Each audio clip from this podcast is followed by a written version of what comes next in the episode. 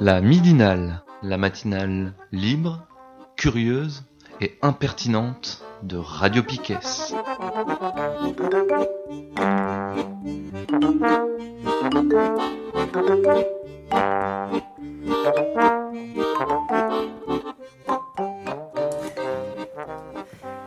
Bonjour, euh, c'est euh, lundi euh, 22 avril. c'est la midinale et je suis complètement dans les choux. Euh, bonjour. Euh, Aujourd'hui, nous sommes très nombreux. Euh, Il y a plein de gens qui sont venus. Euh, nous avons Pierre, euh, nous avons Jean-Marie, dont nous avons parlé il y a peu de temps, euh, il y a deux semaines, qui vient nous parler de, de. Il est prof et puis il vient, il fait aussi une conf gesticulée dans pas longtemps là au Pelguerin. Bonjour à tous. Il y a Adèle qui est venue répondre à un sujet dont on avait parlé euh, à l'occasion du 8 mars. Oui, ça date un peu, mais. On avait un petit peu critiqué l'appel du planning, c'est ça? Je crois que ça Ouais, t'avait pas vraiment plu. Ouais, tout à fait. Ok. sur Je. Il y a Mathéo, donc euh, Qui est est- dans les choux aussi. Et qui Ouais. va se faire clasher en plus. qui va devoir répondre euh, à Adèle. On va voir ce qui, comment ça va se passer. Charline, salut Charline. Euh, Il y a Sticky qui va euh, intervenir dans la dernière partie pour nous parler d'un événement. Euh, Thibaut qui est derrière, qui va nous parler SF, je crois, dans la deuxième partie. Euh, Thomas qui va faire la technique pendant tout. À moitié. Ah, ok. Avec Donc Steph. euh, Steph aussi. L'autre moitié. Ok, c'est bien. C'est c'est pas mal. À deux, normalement, tout devrait bien se passer. Ouais, c'est la, c'est la team de Total. Et je crois que je n'ai oublié personne. Euh, donc on peut démarrer quoi. Euh, alors Pierre, je crois que tu voulais euh, fêter un anniversaire aujourd'hui. Ouais, euh, fêter, enfin, c'était juste euh, faire un petit bilan euh, de samedi, là, euh, journée de mobilisation des Gilets jaunes. Et donc, alors il y a plusieurs trucs. Il y a à Paris, en gros, ça a consisté à faire une sorte de naze géante à République où après les keufs s'en sont donnés à cœur joie. donc il y a pas mal de blessés, de gens arrêtés et tout. Euh, et aussi, toujours euh, sur Paris, hein, ça a consisté à arrêter des journalistes, donc genre euh, quand ils descendent du train, quoi, ou pendant, les, pendant la manif. Et donc aujourd'hui, c'est l'anniversaire de Gaspard Glanz, le gars qui tient Taranis News. Il n'est pas tout seul, mais c'est le fondateur, quoi. Et il passe son anniversaire, là, sa journée d'anniversaire, enfin pour l'instant en tout cas, en garde à vue. Il a été, euh, il a été arrêté samedi. euh, il était euh, un poil vénère. Il a fait un doigt d'honneur. Il se fait dégommer direct.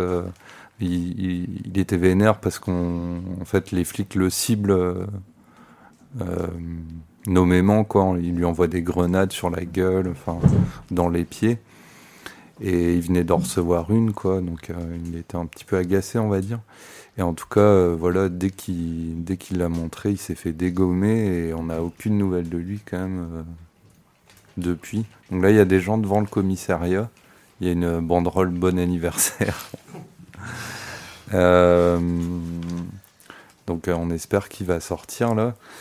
Mais bon, après les commissariats, tu sais comment tu rentres, mais tu sais pas comment tu sors. Je suis un peu inquiet quand même. Et donc voilà, il y a une pétition de, soutien euh, pour avoir des chiffres. Des fois, ça fait réfléchir un peu les keufs. Et on espère qu'il sortira aujourd'hui. Et donc euh, voilà, il y, a eu- aussi euh, Alexis Kraland.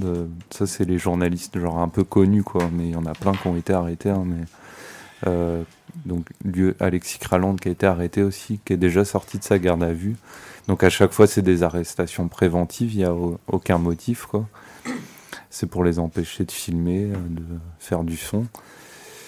Et, donc, euh, bah, conformément à ce que demande le, préfet de Paris, ils sont enfermés directement avant qu'ils puissent faire leur travail et euh, jusqu'à la fin du week-end.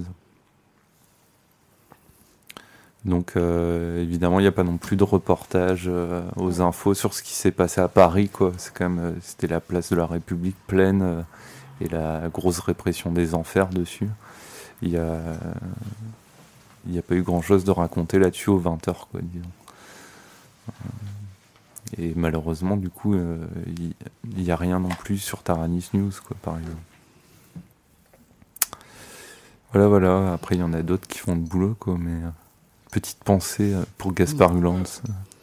Et puis euh, arrêter des journalistes, ça veut dire aussi euh, saisie de leur matériel, euh, ça peut être suivi de perquisition et du coup en fait euh, ça pose encore la question de filmer les manifs, de qu'est-ce qu'il peut y avoir comme répercussion sur les manifestants manifestantes après.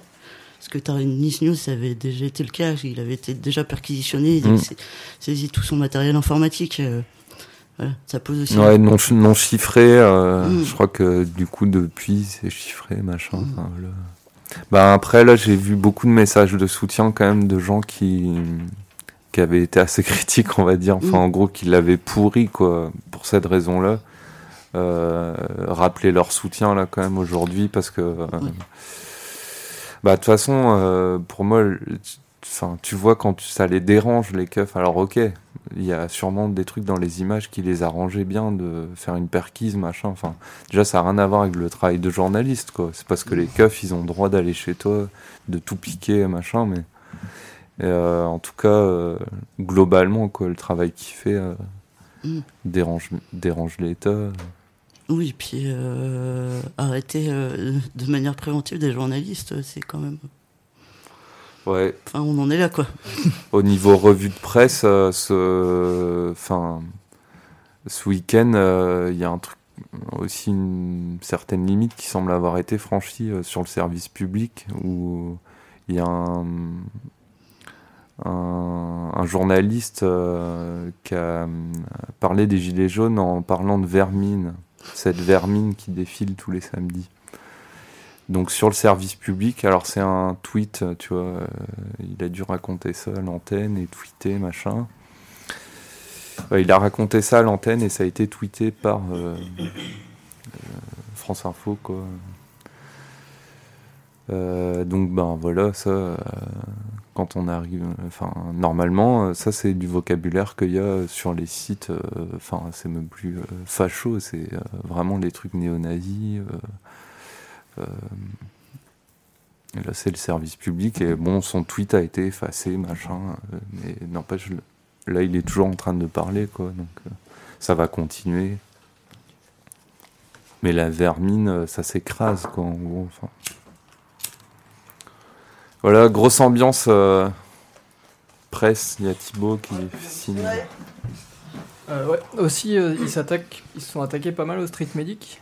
Euh, il y a notamment un street medic de Brest qui s'est fait choper en, garde à vue, là, euh, qui, a été renouvelé hier soir. Donc il, a passé, il va passer 48 heures de garde à vue. Et euh, pour finir de déblayer la place de la République, ils ont chargé et d'un côté, pour repousser les gens d'une partie d'un côté de la place, et de l'autre côté, il y a 50 euh, voltigeurs qui sont arrivés avec les gaz et les matraques pour repousser les gens jusqu'au métro pour finir de dégager la place. Voilà. Une petite pensée pour Simon. Hmm. Je sais pas si vous avez d'autres infos autour de la table un peu. Bon, voilà, voilà. Ok. Alors Adèle, qu'est-ce que tu avais à... On a parlé donc euh, du le, le 8 mars. C'est la journée internationale des droits des femmes, c'est ça? Oui, c'est cela. Bon, j'ai, je- bon, je vous avoue, là, j'ai hyper honte de, de faire mon clash après ce sujet. euh. C'est le principe non, de la midinale. hein. la On passe d'un midinale, truc ouais. à l'autre comme ça. C'est euh, vrai, c'est vrai. bon, alors, euh, donc, euh, moi, c'est Adèle. Alors, je viens euh, clasher euh, Mathéo. Euh, ce matin, euh, je, vous, je vous pose quand même le contexte. Euh, je, je reviens de C'est un vacances. là, contre-clash, non Enfin, Ouais, un- ouais, carrément déjà, merci. Ouais, reposons les choses, c'est un contre-clash. hein. Moi, je, C'est Mathéo que- qui a commencé. Ouais, c'est Mathieu qui a commencé et, euh, et, et j'étais pas là en plus. hein. Moi, je, je pouvais même pas me défendre. C'était ouais, par euh, radio interposée. Et euh, du coup, euh, moi d'habitude, je suis pas, euh, je suis pas dispo euh, le lundi pour les midinales, donc je pouvais pas répondre jusqu'à aujourd'hui. Euh, le lundi de Pâques, euh, lundi de Clash, ouais. Donc, euh, ouais. Donc pour poser le contexte quand même, là je reviens de vacances dans le Crest Braze, hein, où euh, hier soir à 19h je sortais je sortais de, de l'eau du lac de euh, sous le soleil, tout ça. Mais j'ai pris la route cette nuit, dans la nuit, pour ce clash, hein, faut le savoir. Donc j'ai même pas dormi 5 heures. Euh, Moi non et- plus. Ah, bon, ben voilà. Bon, mon adversaire, Ah bah, ça on va est à peu donner. près au même. ouais, ouais. Mais, mais, on- mais on est là. on y croit. Et puis, euh, du coup, ouais. euh, ça va être un peu un clash donc de féministe, euh, féminisme blanc institutionnel des années 70 euh, versus euh, féminisme blanc euh, Queer. radical. Des années 2000 des années 2000 donc on va voir ce que ça donne je, queer, je sais pas ce que ça veut dire ce mot du coup euh, On t'expliquera. du coup, on va on- pour vous remettre un peu dans le contexte. En gros, pour la journée euh, euh, internationale euh, des droits des femmes, donc le 8 mars à Bre- Brest, il y a eu un appel à manifestation euh, et un appel à la grève qui a été euh, qui a été euh, euh, transféré, transféré. Voilà, j'ai pas mes mots, vous, vous comprendrez sur euh, Bourrasque, qui est un site. euh, De médias libres. Merci, merci Mathéo. Euh, et du coup, dans cet appel, euh, bon, il y a eu un peu des petites critiques sur le fait que c'était peut-être un appel pas très euh, inclusif. Euh, et euh, bon, c'est vrai que là-dessus, je peux pas trop revenir là-dessus, mais mais bah, tu peux peut-être mais- expliquer. euh, mais on va enfin, expliquer pourquoi. Revenir parce que les gens n'ont pas forcément entendu. Ouais, c'est le- vrai. Donc, euh, si vous voulez réécouter, euh, c'était la midinale numéro 22, hein, n'hésitez pas, saison 4. Euh, c'est tout le début, c'est c'est du clash pendant 15 minutes. Donc, euh, n'hésitez pas. Moi, je vous ai coupé des bouts pour un peu vous, vous remettiez dedans, d'accord? Donc, euh, on va. on je, je vais vous lire, si vous voulez, euh, un tout petit parti euh, de l'appel qui a posé problème. Donc, c'est. Euh, c'est comme. Ouais, voilà. Nous sommes caissières, enseignantes, agentes d'entretien, secrétaires, infirmières, aide à domicile, assistantes maternelles, travailleuses sociales, administratrices, sages-femmes, hôtesses. Nos métiers sont indispensables à la société. Pourtant, ils sont mal rémunérés et leur pénibilité n'est pas reconnue. Nous sommes ingénieurs, techniciennes, ouvrières, employés ou cadres. Nous faisons le même travail que des hommes, mais avec un salaire inférieur. Nous sommes à temps partiel avec un salaire partiel, souvent parce que nous n'avons pas d'autre choix. Donc ça, c'est vraiment juste un bout. Et je vous laisse écouter maintenant euh, euh, un, un bout de- du, du clash de la dernière fois. là. Où j- J'avais même pas été prévenue. Il faut savoir que moi, je l'ai vécu seule dans ma voiture. euh. Donc, euh, Trois semaines après. on peut lancer le premier. Et cette année, eh ben, euh, l'appel national pour le 8 mars, eh ben, euh, on en revient aux inégalités salariales. Euh, Ouais, avec euh, des métiers assez clichés euh, qui renferment en fait, qui renforcent les stéréotypes et qui renferment les femmes dans des choses dans lesquelles elles sont déjà assignées. Et sinon, enfin là, j'ai le texte sous les yeux aussi, mais entre les courses, le ménage, les enfants, enfin, ça revient toujours à la même chose. Ouais, c'est toujours les mêmes acquis en fait, euh, les mêmes discours. Pour moi, ça me fait cet effet-là de de retourner aux années 70 et ok c'était important mais maintenant il y a quand même d'autres situations, d'autres problématiques à prendre en compte et j'ai l'impression qu'il y a un peu de temps d'avancer sur d'autres choses quoi aussi, euh, d'inclure d'autres personnes et voilà, de réfléchir à un féminisme beaucoup plus inclusif. euh. Ok. Donc, euh, donc en gros, ça c'est du passé, hein, parce que bon, c'est ce qui a été répété quand même pendant tout le clash. C'est hyper réac. Là, on revient gros, gros, gros retour dans le passé des années 70. En gros, aujourd'hui, euh, il y a ça, ça c'est plus une question quoi. Là, il faut avancer à d'autres, euh, d'autres sujets quoi. En gros, euh, euh, on est à égalité. c'est encore une question. Mais c'est pas la seule question. Un point. C'est Tu pas la seule être euh, question. juge et parti, euh, Adèle. euh. Mais je comptais sur toi, Pierre Mathieu. Ok, un point. Mais enfin, d'où? Ah, ok, non. C'est pas encore acquis. C'est la snob ce qui point. fait l'arbitre, en fait. Ok. Ok, ok, mais, mais oui, d'accord, à ce moment-là, on peut dire qu'on on n'est pas obligé de s'arrêter à ça. Euh, Ouais. Ensuite, moi, je voulais juste dire ouais, que c'est vrai que toutes les phrases là, euh, nous sommes caissières, enseignantes, euh, ça a été aussi critiqué là dans Clash. Euh, en mode euh, ouais euh, super les gros clichés quoi. Forcément c'est des femmes donc c'est que dans les métiers du care et dans dans ces trucs là et donc ça aussi c'est hyper réac. Mais mais aujourd'hui il faut savoir que ça reste une majorité de malades. Donc j'ai cherché ça tout à l'heure il y a 5 minutes là. C'est quatre- dans les aides à domicile ou assistantes maternelles 97,7% de femmes euh, infirmières 87,7%. euh, bon, je pense qu'ils sont allés sur ce site hein, pour faire la liste des, métiers parce que c'est tous les mêmes. Mais euh, du coup, euh, j'entends très bien qu'il y a un côté ouais, mais si on remet toujours les femmes dans ces cases-là, ben ça, ça fait pas bouger quoi. Mais en même temps, il y a quand même une réalité assez forte. Faut pas oublier que ouais, qu'il y a une, vraiment une grosse inégalité. Et, et oui, il y a des femmes mécaniciennes et il y a des femmes chefs de chantier et tout ça. Et oui, euh, ben, c'est trop cool, mais euh, en fait, pour l'instant, euh, il y a encore énormément à basculer dans cette balance. Ouais, mais du coup, si tu restes dans des trucs de mettre les femmes dans des cases, en fait, on n'en sortira jamais, en fait. Et, et si, de toute façon, ça se passe dès l'école, en fait.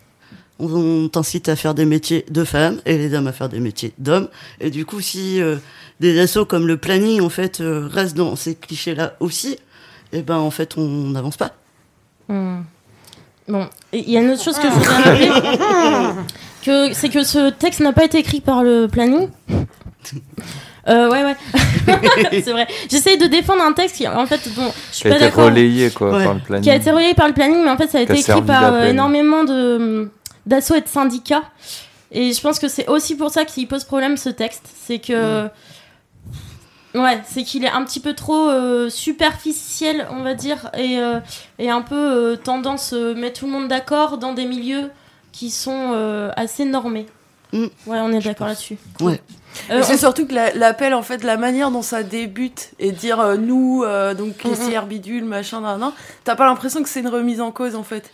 T'as plutôt Oui. l'impression que c'est euh, une ma- défend, euh, voilà, nous ouais. qui sommes caissières, nan, c'est nan, vrai. nan, Et dont acte, quoi. Euh, si tu le listes ce genre de choses en disant que euh, voilà c'est ouf que euh, toutes les femmes soient là et qu'on Mm. soit assigné à ça, tout ça, pourquoi pas? Mais les- la manière est un peu. euh, Ouais, ouais, non, mais on est d'accord. Et euh, ouais, c'est pareil pour le truc entre les courses, le ménage et les enfants, parce que c'était la phrase d'après. euh, Nous réalisons en moyenne 20 heures de tâches ménagères par semaine. Et euh, oui, j'entends qu'il n'y a pas euh, que ça. Moi, je me, fais, je me sens pas faire partie de cette phrase, par exemple. Mais euh, mais il y a ça aussi. On peut se dire ça. Euh, je veux bien euh, que tu lances le deuxième écoute, s'il te plaît. Et aussi, euh, le retour en arrière, pour moi, j'ai oublié de préciser, c'est que l'année dernière, pour une fois, le planning avait appelé à une manif en mixité choisie. Oui. C'était, je crois, la, une des premières fois quand même à Brest, où c'était plutôt pas mal passé, hormis le fait que la police nous avait protégés, ce qui avait énervé un peu, un peu du monde. Mais en tout cas, bah, c'était un peu euh, un moment euh, chouette. euh, et, et là, c'est de retour à une manif en mixité où on rebaptise les noms de rue. Enfin, j'ai rien contre ça, mais ça fait euh, 10 ans, 10 ans qu'on fait ça. Enfin, je sais pas, peut-être, peut-être ça vaut le coup de montrer un peu plus qu'on a la rage, quoi. Ok, donc là on, là on voit vraiment en fait ce qu'il y a derrière, c'est que euh, en gros euh, pff, chiant quoi, chiant. euh, euh, en fait, euh, les féministes de Brest en fait, euh, elles ont pas d'idée, donc euh, nous on va pas faire euh, des actions euh, féministes si c'est un peu boring. désolé, on a d'autres choses à faire, on préfère manger des sushis, Non, je mange même pas de sushi. euh, végétarien. La, la radio, pas de sushi vegan. non, mais en fait, euh, euh, je crois que l'année dernière, justement, il y avait eu un truc qui était un peu chouette. Et qui, je pense, qu'il avait filé la pêche quand même à pas mal de personnes. Et pourquoi pas avoir recommencé cette année? Mais pourquoi euh, vous étiez pas là avec nous? Non mais pour proposer ça. Non non non c'est non mais c'est vrai.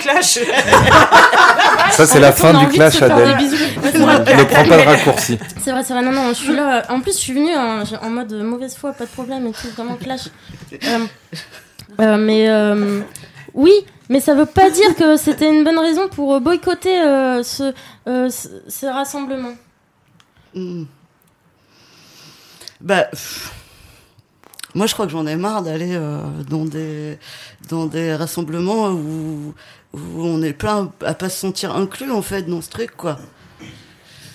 Et, du coup, est-ce que euh, c'est pas plus important de faire en sorte de bah, que euh, d'autres personnes qui subissent euh, le sexisme, l'hétérosexisme à longueur de temps euh, soient les bienvenus dans ces manifs plutôt que des mecs cis hétéros quoi.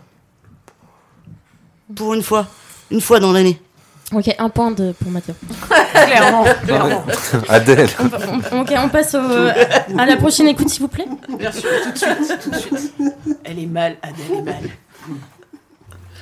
Ouais, et du coup, euh, bah, le, le truc de pas y aller cette année, c'est aussi que tous les ans, on y va en essayant de porter d'autres choses, en écrivant des textes, en lisant des textes, en essayant de faire un peu réagir à, à d'autres situations, euh, que, eh ben, nous, quand on organise des trucs, eh ben, elles viennent pas, clairement.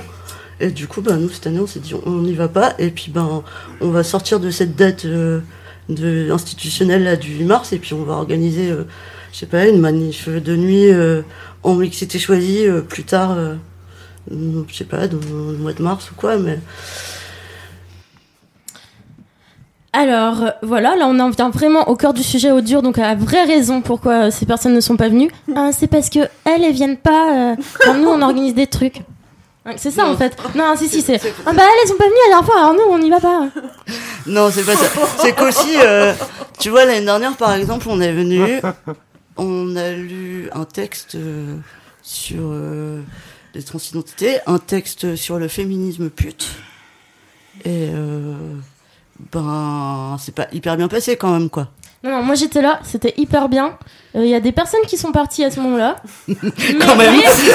Il y a trois personnes qu'on vomit, euh, deux qui sont mais euh, C'était chaud quand même. était Quoi. hyper, euh, était hyper bien. Et, mais, c'est- mais en fait, ben, je, je voulais rappeler quand même, c'est vrai que je me suis même pas euh, présentée comme ça, mais moi je suis militante au planning familial de Brest, mais là je viens en tant que moi-même, pas, je viens pas au nom du planning.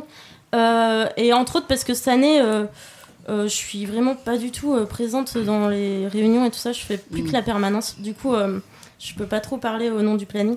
Mais, euh, mais quand même, par rapport à ça, euh, c'était pas des gens du planning qui étaient partis. Juste, c'était encore euh, un autre, euh, ouais, un autre entité féministe de Brest parce que, gros- en gros, à Brest, trois entités féministes, on fait trois groupes de 1.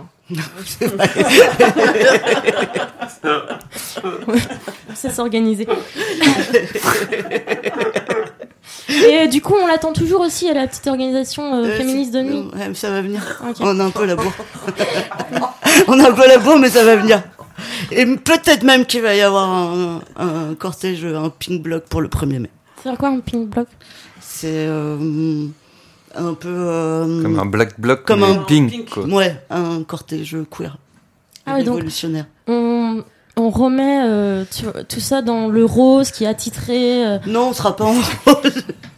ça s'appelle pink block, mais, mais on sera pas en rose, je pense pas. mais je taquinais. Ok, euh, tu peux passer la dernière. Mais bien sûr. Et, et peut-être euh, pour finir, moi je veux bien préciser que c'est pas une attaque euh, euh, envers le planning euh, de Brest euh, parce que euh, euh, il y a plein de trucs qui sont faits et que je trouve super chouette et que et que je pense que la position au planning familial à Brest elle est pas non plus commune à tout le monde. Mais, euh, mais en tout cas, j'ai l'impression qu'il y a une espèce de résistance un peu de vieilles féministes qui euh, ben, qui n'ont pas envie que certaines questions euh, soient discutées, notamment, euh, notamment parler de travail du sexe, c'est compliqué. euh, et, et voilà, et les discussions, elles sont importantes. euh, forcément, euh, on ne sera pas tous et toutes d'accord sur ces questions-là. En tout cas, on peut pas euh, continuer à nier que ça existe et que les personnes, euh, voilà, que c'est pareil, ça parle pas du tout de des personnes migrantes aujourd'hui. Il commence à y avoir pas mal de femmes seules qui arrivent euh, jusqu'ici, enfin jusque là en Bretagne, c'était pas trop le cas, mais il y a aussi plein de femmes seules qui arrivent et ces personnes sont dans des situations totalement merdiques et, et on peut pas continuer à nier que ces personnes sont là, qu'elles existent et qu'elles ont besoin de soutien. Quoi. Bon alors euh, le début hein, euh, de, de ce qu'on vient d'entendre, euh, je l'ai réécouté une vingtaine de fois. hein. je le reprécise, moi j'ai plein de copines qui sont au planning familial à Ah. Brest et je sais qu'elles font un taf de ouf et que, que c'est pas facile en plus Ok, ça c'est cool. de... On peut plus clasher. Et pour ouais, pour la suite, je trouvais ça hyper important ce que tu disais, euh, ouais, sur euh, les travailleurs du sexe et sur les migrantes.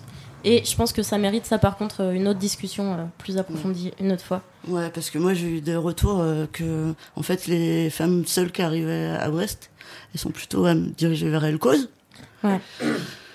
Euh, Mais il faut savoir qu'on n'est pas en reste non plus. hein. On a Mm. énormément de migrantes euh, qui viennent en, euh, en permanence et on les suit euh, certaines depuis euh, des mois. Mm. Euh, c'est par exemple des questions sur lesquelles il faudrait qu'on soit pas euh, trois entités peut-être différentes, Ouais, mais grave. qu'on- bon bah voilà. du coup, on s'aime quoi. C'était c'était vraiment un tout petit clash. Merci pour ce clash, Mathéo. Merci Adèle. Ouais, en fait, enfin moi ça me laisse quand même deux trois questions. hein. Non mais au sein du planning, du coup, euh, comment euh, toi tu vas faire par exemple pour éviter qu'on reprenne des des des trucs comme ça euh, qui viennent d'ailleurs, qui ont été écrits par d'autres et Bah, en fait, en fait c'est un peu drôle parce qu'il y a eu un message qui a été en réponse à cet appel qui avait été écrit par d'autres. Il y a eu un, message de critique écrit sur, sur le site euh, auquel le planning a répondu. Je ne dirai pas qui a écrit le message et qui a écrit le- la réponse. Mais, euh, mais en gros, eh ben, euh, euh, dans la réponse, il y avait aussi cette idée où en fait, hmm, moi je suis d'accord sur l'idée où ça vaudrait le coup, je pense quand même, de dire euh, non à ce genre de message en mode non, on veut pas relayer ce genre de message parce que vraiment, euh, il y a trop de choses à changer dedans. euh, faites un effort, merde, et puis on verra après. Ça, j'en- j'entends. Enfin, moi, j'entendrais très bien qu'on prenne cette position, mais en même temps. ce genre d'appel, en fait, il permet à des personnes de se mettre en grève et, euh, et du coup d'arrêter de bosser, euh, d'avoir le droit de sortir pour se ressembler, pour manifester. Nous, en tant que planning familial, on peut pas en fait euh, permettre à des gens de se mettre en grève grâce à des le, le fait que ça soit un gros truc syndical, ça, ça donne cette possibilité. Et rien que ça, je pense qu'on continuera à relayer ce genre de hum, d'appel en fait parce que ça permet en fait aux personnes de euh, d'arrêter de bosser à un moment donné, se retrouver. Alors ok, il y en a plein qui vont pas venir juste parce qu'elles sont euh, pas du tout concernées en fait. Il y a un côté ouais, comme on disait, vraiment c'est vrai institutionnel de blanc, de personnes qui travaillent. C'est vrai qu'il n'y a pas du tout euh, les personnes euh, précaires ou qui ont juste pas envie de travailler ou il y a, y a- c'est énormément basé sur le travail celui-là. Et euh, du coup, moi j'entends que ouais, ça fait pas ouvrir, mais ça permet déjà à plein de personnes de se retrouver et d'avoir des débats sur le sujet. C'est déjà ça de prix. Et puis, et puis en fait, ça, ce qui serait bien, c'est de faire les deux, continuer de relayer ce genre d'appel, mais euh, en même temps de dire, eh, ça fait chier en fait, euh, ce, ce que vous avez mis dedans, enfin ce qui est dedans. Est-ce qu'on pourrait pas faire mieux quoi J'aimais bien le, le- quand même la proposition d'avoir une autre date parce que il y a une certaine fatalité euh, de Mm. comment, toutes les structures euh, très comment dire conventionnelles, institutionnelles, voilà. Euh, ben forcément ce jour-là il faut faire quelque chose, machin et tout. Et alors qu'on s'en fout au final du jour, disons pour les droits des femmes quoi. Sauf que là, ben forcément, alors il y avait, t'as parlé aussi de El Cause, ben le 8 mars, il y a El Cause qui fait un truc qui le fera pas avec le le planning familial, enfin voilà. Pour sortir de ça, c'est peut-être intéressant de, on s'en fout de cette, cette date au final. Enfin, disons, on s'en fout. euh, Ah, tu Tant que t'en as une autre, quoi. Disons, Non, c'est- il s'agit pas de. en, en vrai, moi, moi je, trouverais pas. intéressant en fait que ce jour-là, il y ait débat sur la, Ouais. sur la place Liberté, tu vois, le li- débat entre elle cause, entre le planning familial, entre que en fait euh, il y a un vrai truc, c'est-à-dire souvent c'est toujours la même chose quand tu vas à une manif ou quand tu vas à un, un rassemblement comme ça, en fait tu sais même pas vraiment à quoi tu vas. Qu'est-ce qu'il y a vraiment derrière dans le fond? Et en fait, je trouve ça intéressant, moi, d'avoir euh, les dissensions euh, et que les gens puissent euh, voir qu'il y a plusieurs formes de féminisme et que ils peuvent après faire leur choix quelque part, enfin Mm. réfléchir en tout cas et se dire ah bah ouais moi je me sens plus dans le discours d'El Cause, je me sens plus dans le discours, j'ai pas dit ça. Euh, et, et, et, en fait c'est exactement la même. Moi j'aimerais bien aussi que quand il y a des manifs euh, pour euh, je, je sais pas être en semaine là à l'appel de syndicats, bah, que les syndicats débattent aussi entre eux de ce qui euh, euh, le- fait euh, leur différence, leur. euh, Mais c'était un peu euh, l'idée de l'année dernière. Et du coup, l'année dernière, il y avait le planning qui avait lu euh, des textes. Euh, nous, on avait lu des textes. Et du coup, qui forcément sur des questions qui ben, sont au cœur euh, du débat des questions euh, des féminismes. Quoi. Mm. Et ben, euh, il se trouve que toutes les personnes d'Elco se sont barrées. Du coup, le, la discussion, elle est difficile. Ouais. D'ailleurs, quand tu dis euh, nous, moi, euh, je j'identifiais personne, donc euh, ça me suffit, mais peut-être. euh, euh, toi, pour toi, c'est un petit collectif ou? Ouais, faut- Il c'est n'y a un pas vraiment de collectif nom, quoi. informel. Ouais, voilà, c'est ça. de- Ok, cool. Mais euh, là, c'était un clash pour la forme, hein, pour le sport. Mais en vrai, euh, je pense qu'il y a plus à discuter de ça, c'est vrai. C'est- normal que vous, tout le monde reste sur sa fin. comme ça. Ouais. Bien, bah, les prochaines fois, tu pourras aussi. euh, tu sais qu'on a un numéro de téléphone auquel euh, Ouais. tu Tu peux laisser des, messages. Tu peux appeler direct. Bah mais si, si pas en j'étais direct. direct, ouais, Ouais. si j'étais dispo en direct, je serais ici présente. On fait une petite pause musicale et on revient après. On va causer. On va écouter Thibaut, Mathilde et Jean-Marie. Et peut-être plus encore. Et là, tout de suite, euh, on va écouter Sticky. L'anarchie peut surgir n'importe où ou à n'importe quel moment. Notre combat continue. C'est l'anti-France, celle que les braves gens détestent. Qui crament des caisses dans la pitanche quand les nantis flanchent. Issus des bleds et des tests, elle aime cracher de la rime, rapper, cramer de la weed et rappeler que la guerre arrive. Elle crame son RSA dans le fond les reçoit. Dans le fond, elle les déçoit. Il rêve même de la plomber des voix. Mais elle est prête à répondre à l'affront. Armes s'affrontent, vise le front et tous vos discours à la con. Elle se taira pas pour des succès clairs. Tu trouveras les fous sectaires de l'état sous éclair. Elle n'attend de vous aucune récompense et tu peux toujours la juger. Elle s'en perd de ce que les compensent. Elle emmerde la haute avec constance. Lui parle pas très forme, seule la révolte lui inspire confiance. Ah, entend compter son insolence. Prévient les condés pour les corées, le cauchemar commence. T'as bonjour de l'anti-France. Celle qui entre en résistance Emmerde vos patrons Pisse sur la tombe à peu à pondre Transforme les poulets en chapon T'as le bonjour de l'anti-France à son tour. Elle vient pourrir vos existences pu chez caissier Elle fait trembler vos préfets Donner l'alerte. Elle est prête à tout péter. Salam alek, j'taffe mes fumes ma paye, j'suis comme mes reys, squatter de la cave comme le Zamalek, race ta roquette sur des sentiers battus, marginal mais solitaire, car singe pas tué. Singe indigène, j'ai sens de la tribu en France. Façonné par la chance de la tribu en France. Muslim haï comme je fais franc-maçon. Formation cinquième colonne, ennemi de l'intérieur Anti-France, antifa clandestin à deux pas de toi On fait flipper la France débarquer d'un cheval de Troie. Y'a que les poissons morts qui suivent la vague des médias. Terroristes et polar, mais les requins n'effraient pas les polars. Et pour large carré, décollage barré des polars, des chorales électorales fanées. Qu'on soit, qu'on va devenir ce qu'ils veulent qu'on soit François, t'as le bonsoir de l'anti-France. T'as le bonjour de l'anti-France. Celle qui entre en résistance Emmerde vos patrons Pisse sur la tombe à pondre Transforme les poulets en chapon Le bonjour de l'anti-France à son tour Elle vient pourrir vos existences pu chez caissier Elle fait trembler vos préfets Donner l'alerte Elle est prête à tout péter Le aux entrailles, voilà ce qui nous caractérise. Allergique aux standards, à leur vision carriériste. La dignité violée par les riches. Discours de façade, fellation derrière la mairie. Faut le bordel, c'est véridique. Le doigt en l'air, on n'est pas venu faire des branlettes aux élitistes. Comment faire la guerre aux puissants sans péter de vitres quand les porcs sortent des buissons pour t'empêcher de vivre?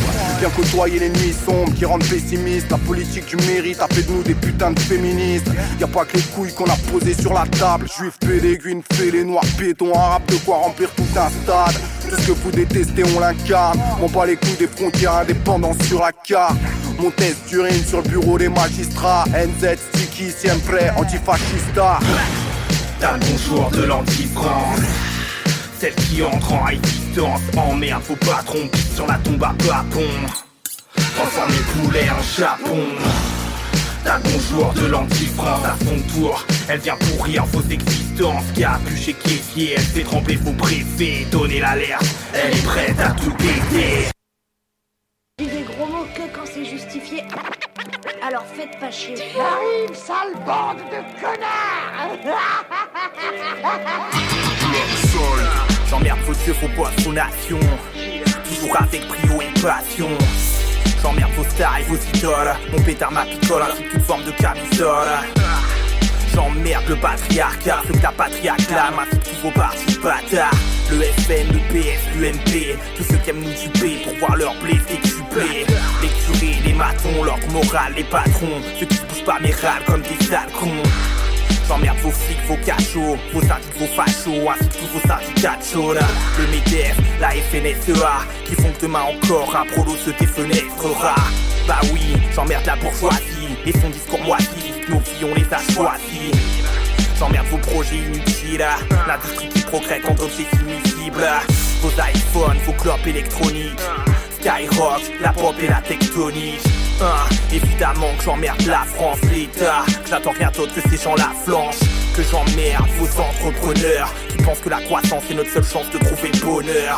Les think tanks, le CAC 40, les banques, tous ceux qui créent nos sales carences. La Troïka, le FMI, ceux qui disent qu'on profite et qui chaque jour sont 15 RMI. J'emmerde Areva, Monsanto, Veolia, McDo, l'avenir pue et on le sent trop. Les brevets sur le vivant, le gaz de shift. T'es se fait sur le divan dans un nuage de shit. Hein, J'emmerde ton écran plasma, ta coupe du monde, ta Starac et ses grands castrats. Des rappeurs immondes qui savent rien faire à part parler de string. Qu'oublie l'apartheid en Palestine. Des MC qui ta chaud. Ton hip-hop qui vire facho. Tes Goldo Faf, tes Quinto Vasquez. Ton RAPR, assez qui Reich, mec. Tes réactionnaires qui se prennent pour des résistants. Ces racistes primaires que tu prends pour des dissidents. Tes antisystèmes, chefs d'entreprise qui font leur fric sur la haine. Autant que l'ange, les méprise. Hein, J'emmerde Sora, la NDJ, Dieu d'Ovax, anti-islam, la des juifs. Les faves, Ayoub Kémy pas quelques baves, y'a tes baves pour les traiter comme il se doit. T'es conspirationnistes au discours péténiste. Hein, je les emmerde autant que les sionistes. Ok, en vrai je m'en des francs-maçons, qu'ils le soient ou pas. J'emmerde tous les grands patrons. J'emmerde ces fils de porte-veilleurs qui luttent contre les droits des autres plutôt pour les leurs. Ces manifs de bourges homophobes et sexistes, les bonnets rouges et leurs carottes interclassistes. Ces riches qui profitent de la confusion pour diviser ma classe et faire du fric à profusion. Tous ceux qui diront qu'un autre monde est impossible. Et si t'emmerdes mon possible, évidemment que je t'emmerde aussi. Je t'emmerde aussi, je t'emmerde aussi, je t'emmerde aussi, je t'emmerde aussi.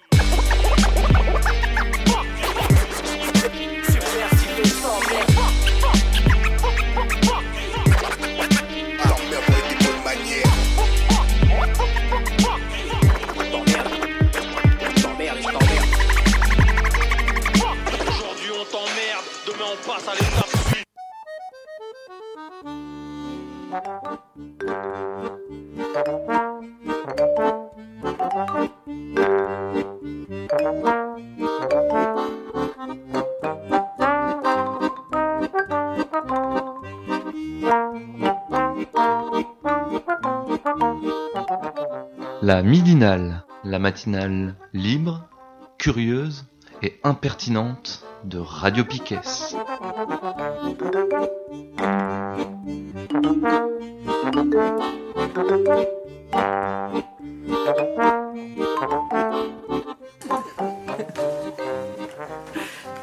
On est toujours le 22 avril et c'est la deuxième partie de cette midinale. Nous sommes dans la partie s'informer autrement. Alors Thibaut, tu voulais nous parler de SF, de fantasy?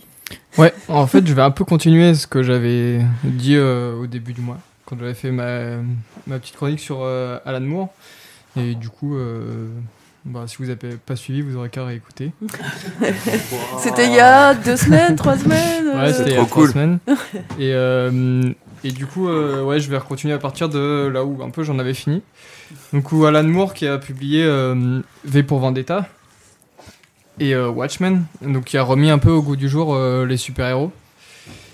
Et justement, après ça, il a un passage où euh, il va s'écarter un peu des, grands, des grands éditeurs qui sont DC Comics et, Marvel, qui eux vont continuer dans cette démarche de rebalancer, re- remettre au goût du jour les super-héros, mais d'une façon euh, un peu différente, très commerciale et du coup très normée, et qui vont continuer sur leur euh, délire de graphic novel. Donc des romans graphiques quoi, où bah, ils vont juste euh, prendre des histoires un peu pourries, refoutre une belle couverture, deux trois images en plus et dire bah voilà c'est un format de luxe, ça coûte plus cher. Mais ça ça va pas du tout dans le sens de la critique plus sociétale qu'il y avait, plus sur le système qu'il y avait dans, dans ce que faisait Alan Moore. Du coup lui il va repasser un peu dans l'indépendant et euh, notamment en fait euh, les gens vont se demander vont se demander où est Alan Moore quoi. Pour eux c'est la traversée du désert mais c'est juste qu'il il, il arrête de faire de parler de super-héros. Donc il publie toujours autant en fait c'est peut-être le moment où il a été le plus foisonnant, où il a été le plus inventif, où il a fait le plus de trucs différents mais comme ça rentrait pas dans les cases euh, dans les cases et dans le genre du super-héros. La, la presse ne- n'entendait plus parler de lui, ne savait pas qu'il était toujours en librairie, donc le, le considérait un peu comme, euh, comme étant mort. Donc, euh, c'est. euh, lui, en fait, il essaye non seulement de. Il est sur une base d'un sous-genre, on va dire, littéraire, qui est la, la science-fiction, et en plus d'un sous-médium qui est le comic book. Le comic books. Puisque, en fait, dès qu'on veut.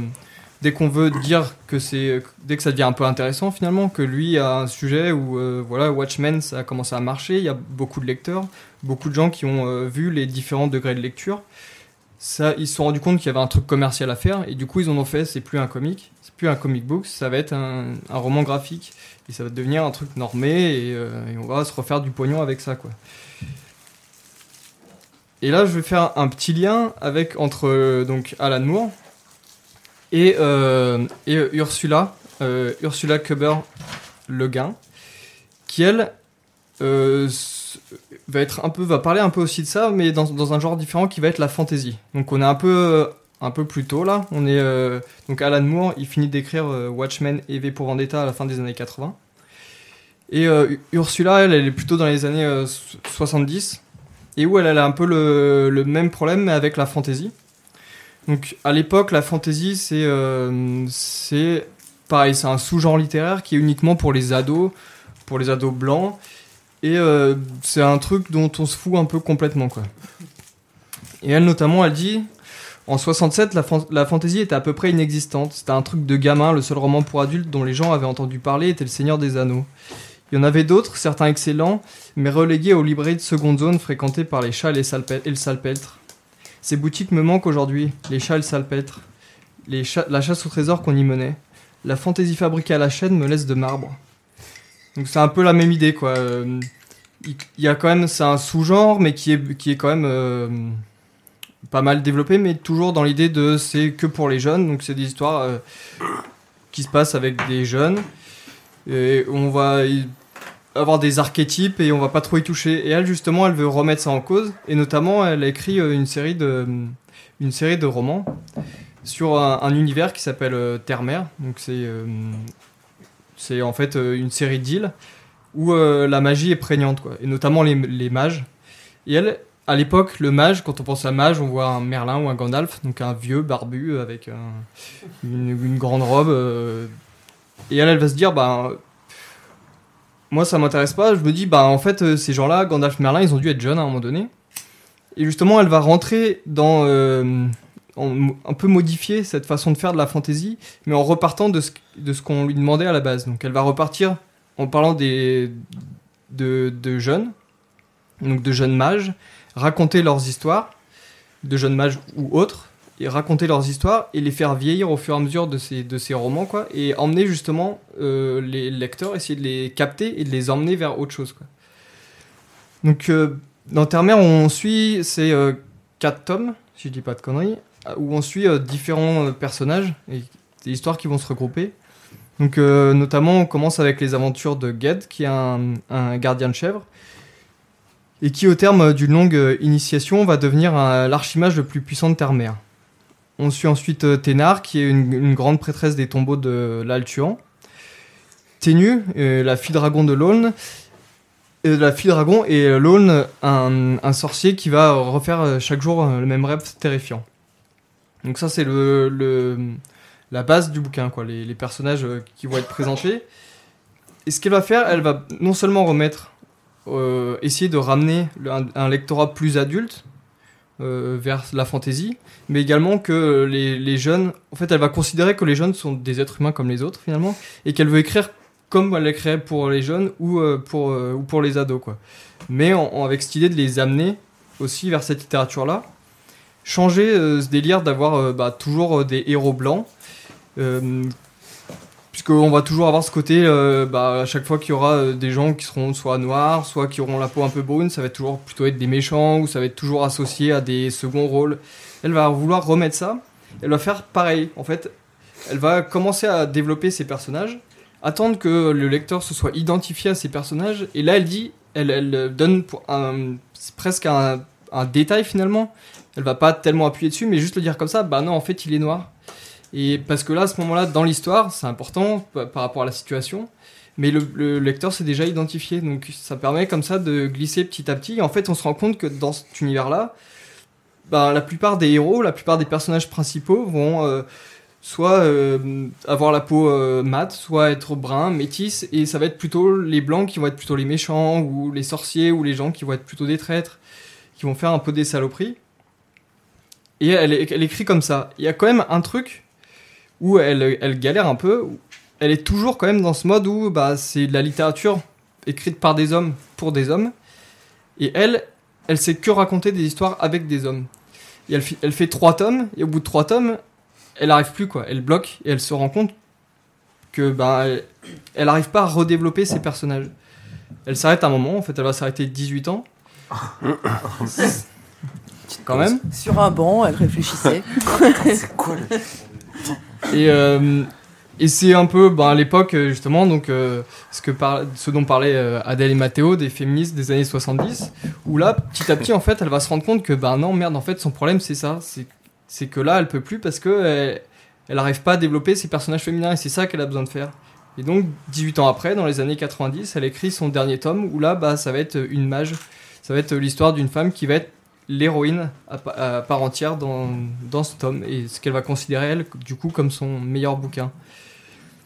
Donc, petit à petit, en fait, finalement, avec ces trois bouquins où elle remet, elle, redéfinit en fait le, ce sous-genre littéraire, elle va arriver à casser tous les codes donc du jeune, de, de l'homme blanc et jeune, quoi, et en le faisant petit à petit finalement et euh, en commençant ouais, euh, avec cet archétype pour amener le lecteur sur autre chose. Et du coup, je vais juste citer une phrase parce que je l'ai trouvé sympa où elle explique. Elle a fait ça déjà, dans, elle fait ça dans d'autres bouquins parce qu'elle écrit aussi de la science-fiction. À la base, c'est une poétesse, elle écrit de plein de genres différents. Et pour un autre bouquin où elle avait déjà fait cette chose de- d'essayer de faire identifier un personnage et après de dire que en fait ce personnage était noir, elle disait c'était mon complot activiste devant cette majorité de lecteurs blancs. Donnez une peau noire à votre héros, mais n'en parlez pas jusqu'à ce que, ce que le lecteur se soit bien identifié. Donc c'est euh, sa stratégie bien identifiée. Euh, et pour finir, en fait, euh, j'ai, je vais vous passer. C'est un discours qu'elle a fait, parce qu'elle a finalement eu pas mal de récompenses. Elle a été pas mal reconnue pour son travail, petit à petit. Et elle a réussi un peu à, à tirer euh, la fantaisie sur autre chose que, que ses bouquins pour, euh, pour adolescents. Et elle fait euh, justement, c'est un discours qu'elle prononce au moment où elle reçoit une de ses, une de ses récompenses. C'est un plaisir d'accepter et de partager ce prix avec tous les écrivains qui ont été exclus de la littérature pendant si longtemps.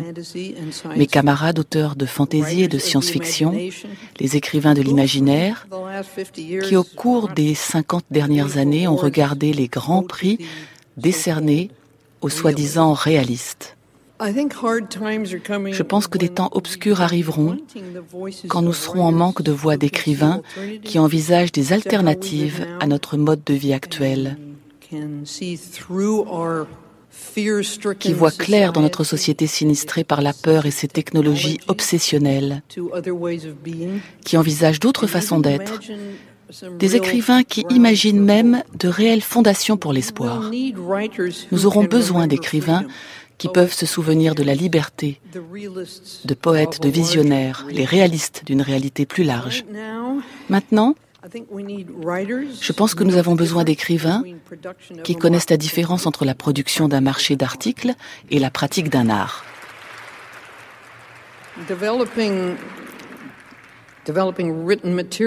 Le développement d'un matériau écrit pour convenir à des stratégies de vente destinées à augmenter des profits d'entreprise et des revenus publicitaires, ce n'est pas précisément la même chose que l'édition responsable d'un livre ou son écriture. Merci à ceux qui applaudissent courageusement. Et pourtant, je vois les départements des ventes prendre le contrôle sur la partie éditoriale. Je vois mes propres éditeurs embarqués dans une panique idiote d'ignorance et de cupidité, faire payer un livre numérique à des bibliothèques publiques six ou sept fois plus qu'à un client lambda.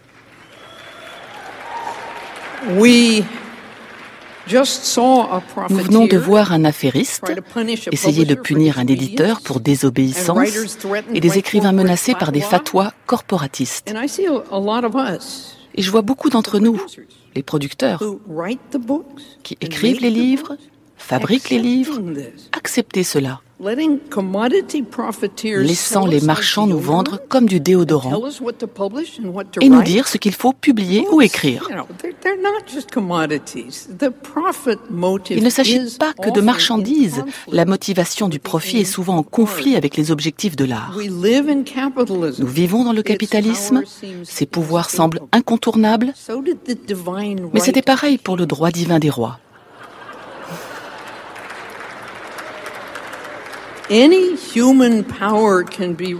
Des êtres humains peuvent changer et résister à n'importe quel pouvoir humain.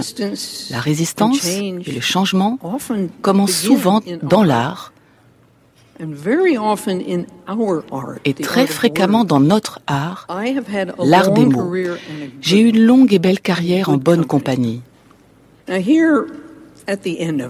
Aujourd'hui, qu'elle touche à sa fin, je ne veux vraiment pas voir la littérature américaine se faire trahir.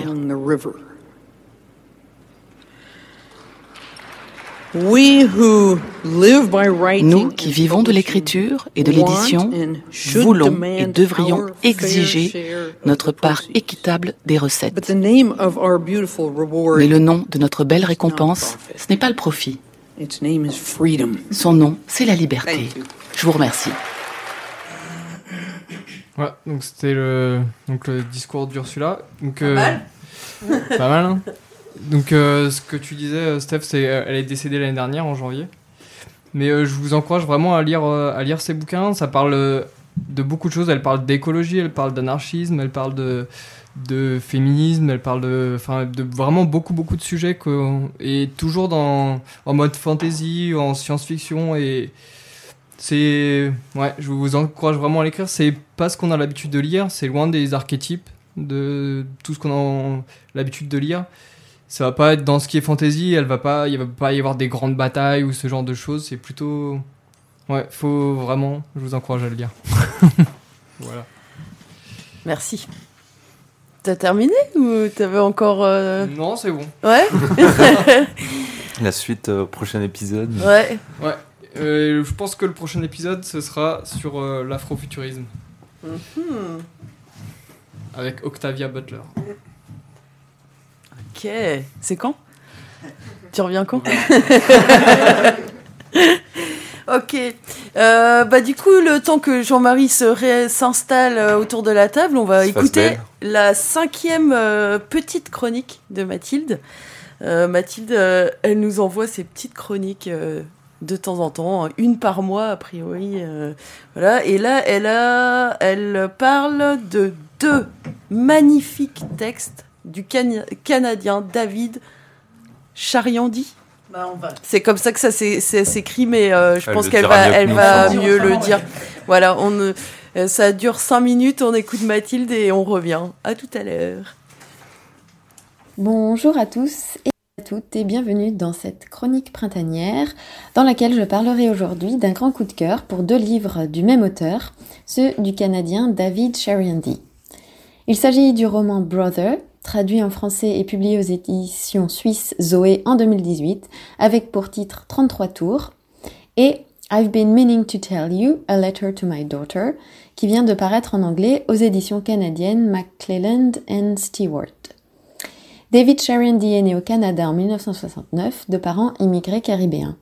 Il a grandi à Toronto et vit à Vancouver avec sa famille où il enseigne la littérature à l'université Simon, Fraser. Il publie son premier roman Soukounian en 2007, également publié en français chez Zoé, et dix ans plus tard paraît Brother, ce magnifique roman intense et poignant qui raconte l'histoire de deux frères, Michael et Francis, dans la banlieue de Scarborough à Toronto. Ils vivent avec leur mère Ruth, originaire de Trinidad, qui travaille comme femme de ménage. Alternant entre le moment où il raconte son récit et le début des années 80, le jeune frère Michael raconte les événements qui ont mené à cette fatidique nuit d'été où la violence policière dégénère jusqu'à l'irrévocable. À une époque où être noir et marcher dans la rue avec un sweat à capuche signifie potentiellement être perçu comme un danger, Shariandi décrit subtilement le moment où tout bascule et les conséquences des préjugés des Blancs, ainsi que du racisme institutionnel envers les communautés pauvres et immigrées des quartiers défavorisés. Brother décrit une relation entre deux frères, teintée de bienveillance et de douceur, en s'interrogeant sur la masculinité et ce que signifie devenir un homme. Le roman parle aussi de la résilience face à la perte, notamment grâce à la musique noire et à son héritage comme vecteur de résistance. Cet été-là, Francis et ses amis découvrent la musique, et mixent sur des titres devenus mainstream pour s'en réapproprier la valeur. Je vous lis quelques extraits dans lesquels Michael décrit la musique comme créateur d'un espace où trouver son identité. Everyone laughed at Raj, everyone laughed at each other. In these areas, you postured, but you also played. You showed up every one of your dictated roles and fates. Our parents had come from Trinidad and Jamaica and Barbados, from Sri Lanka and Poland and Somalia and Vietnam. They worked shitty jobs, struggled with rent, were chronically tired and often pushed, just as chronically tired notions about identity and respect, respectability. But in these areas, different styles and kinships were possible. You found new language, you caught the gestures, you kept the meanings at close close as skin. It was Professor who first explained the music to me. That summer, rap went mainstream, sucking up all the attention of television and radio, of promoters and record labels, and suddenly all ears were on MCs. Almost every day, Francis and Jelly brought in a new crate of records, scavenged from garages and second-hand shops. We, listen, we listened patiently to Satchmo and Aretha Franklin, Marley and Harry Belafonte, stuff too sweetly familiar from TV commercials and movie soundtracks. But Francis and Jelly stole it back for us, the dead and the living, made it ours to listen to before Jelly went to work. C'est avec la même écriture à la fois incisive, tendre et percutante que David Sharondy s'adresse à sa fille de 13 ans dans I've been meaning to tell you, A Letter to My Daughter, qui évoque également les inégalités auxquelles font face les minorités non blanches. L'auteur rappelle que le Canada, qui regarde son voisin du Sud avec un certain mépris et se vante d'être plus tolérant et plus inclusif, est lui aussi fondé sur la destruction des populations amérindiennes. Shariandi s'adresse à sa fille, qu'il voit grandir d'un œil bienveillant, mais il raconte aussi sa propre enfance et la place qu'il se ferait dans une société blanche ayant un rapport ambigu et complexe avec la couleur de peau. En cela, il s'adresse aussi à nous, les Blancs, et je voudrais conclure en soulignant cette idée que nous bénéficions d'un système né du racisme et de l'exploitation des autres. Et simplement, je me demande pourquoi, sans vraiment trouver de réponse, dans nos politiques actuelles, nous sommes encore loin d'admettre les torts que nous avons causés lors de conquêtes coloniales et de mise en place de systèmes économiques dont nous continuons de bénéficier. Merci pour votre écoute et à bientôt dans la Midinale des Piquets. Merci Mathilde. Euh, alors, maintenant on va parler avec Jean-Marie Bonjour Jean-Marie Creux. Bonjour et merci de votre invitation. Mais de rien. Radio Piquet. C'est un plaisir. Eh oui. Alors, tu fais une conférence gesticulée à Opel Guérin ce jeudi, je crois. Mhm. Et mais avant, du coup, on voulait savoir un peu qui t'es. Donc, t'es prof de français dans un collège. Voilà, la À conférence Brest gesticulée va parler de, de pédagogie, Mhm. essentiellement. Je suis prof de français à Croix-Sarpénoc euh, à Guilher, Ok. 29 820. Et déjà, ça, ça fait, ça fait une petite dizaine d'années que je suis là-bas. Euh, avant ça, j'ai roulé un petit peu ma bosse en tant que professeur de français euh, remplaçant. Et, et puis, en fait, euh, il y, a- y avait un moment donné, au bout de 10 ans de- d'enseignement, je m'essoufflais, je perdais un peu le- de l'énergie. euh, euh, pourtant, je sentais bien que c'était ma place d'être professeur de français, surtout avec des collégiens. Euh, même souvent, euh, je croise des adultes, ils me disent Ah, t'es prof Ouais, quel niveau Quatrième, troisième Et là, ils font Oh, dégoûté. Oh non, ils sont pas trop chiants. Bah, pas plus que toi, en général. Et euh, non, non, c'est. c'est- c'est- Voilà, je, je me plais vraiment euh, avec un public d'adolescents, quoi. Mais je voyais bien qu'il y avait. J'ai commencé à voir que j'avais un problème et j'ai commencé à mettre des mots dessus. C'était que j'étais tiraillé en fait par les nombreuses, euh, une des nombreuses euh, injonctions paradoxales auxquelles on est soumis nous les les instituteurs, les professeurs, euh, fonctionnaires. C'est qu'on nous demande de faire deux choses contraires à la fois, ce qui fait qu'on est toujours critiquable. En fait, si vous avez suivi, on est passé à un- une évaluation par compétence qui nécessite de mettre euh, l'élève en activité, parce que la compétence, c'est évaluer ce que l'élève sait faire dans telle euh, situation. Et euh, par contre, on nous demande aussi de faire passer euh, un programme. Alors là, le programme, ça va être plus, euh, tu fais un cours, euh, l'élève le apprend et il le restitue euh, le lendemain. Et puis après, on fait semblant que tout est resté deux ans plus tard dans sa tête, comme comme si l'élève était une bibliothèque euh, humaine ou un, ordinateur sur lequel il suffirait de charger euh, certains programmes euh, soigneusement sélectionnés par le maître et, surtout les ministres qui font les programmes. Mais en fait, quand je voulais faire le programme, euh, par exemple faire une leçon de grammaire, une leçon un peu fastidieuse, euh, euh, qui demande beaucoup d'attention, là j'étais obligé de reprendre le contrôle, d'être autoritaire, voire autoritariste, de punir, de gueuler, de, bah, faire la guerre un petit peu avec mes élèves, parce que je me retrouvais en face à face avec 20, entre 25 et 30 élèves hein, au collège qui veulent pas tous écouter en même temps, qui veulent pas tous faire le même truc en même temps, qui n'ont peut-être pas tous le même moment de concentration au moment où toi tu en as besoin et qui sont, euh, en fait, ils n'ont pas tous la même vie, ils sont arrivés. euh, on leur demande de laisser leur bagage euh, familial euh, ou social à l'entrée et juste de prendre leur cartable. Mais en fait, tout ça encore, c'est c'est de l'hypocrisie parce que bah, les élèves, voilà, ils viennent avec leur vie en classe et, et à côté de ça, quand je faisais des pédagogies par projet, comme Clacton Slam, 11e année quand même, Cla- Clacton Slam, 11e année, partenariat avec la Carène.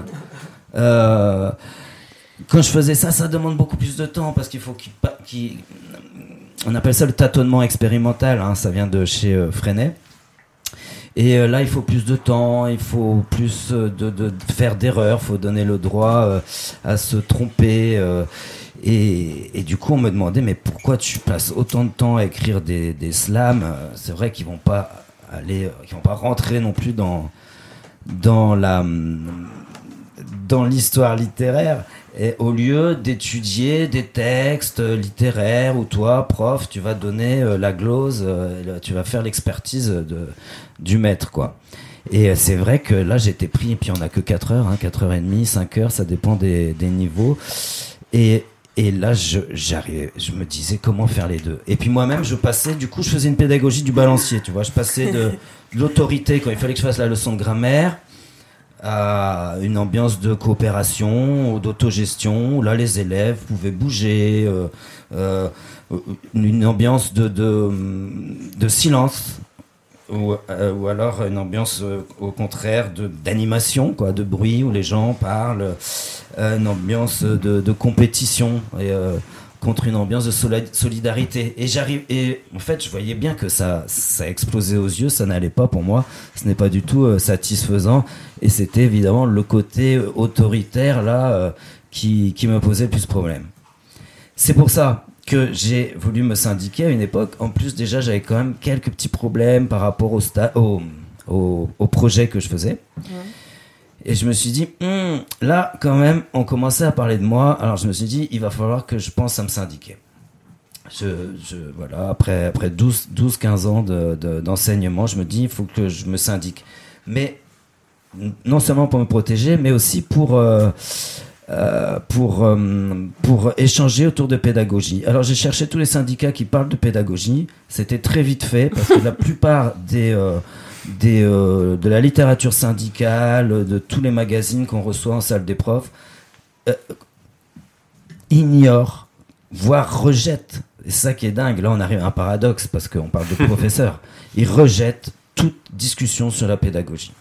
Ils, semblent, ils, ils voient ça comme un danger. D'ailleurs, euh, euh, nous euh, qui nous occupons de pédagogie, on nous appelle les pédagogistes. Je ne sais pas si vous avez vu un petit peu ce mot comme il a, il a, il est repris partout dans tous les grands médias, enfin médias plutôt de, de droite.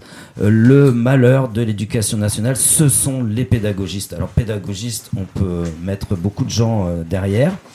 Euh, c'est un néologisme. Déjà, euh, euh, grâce au suffixe en, isme, ils veulent dire que nous, on est comme des, des, qu'on est des extrémistes.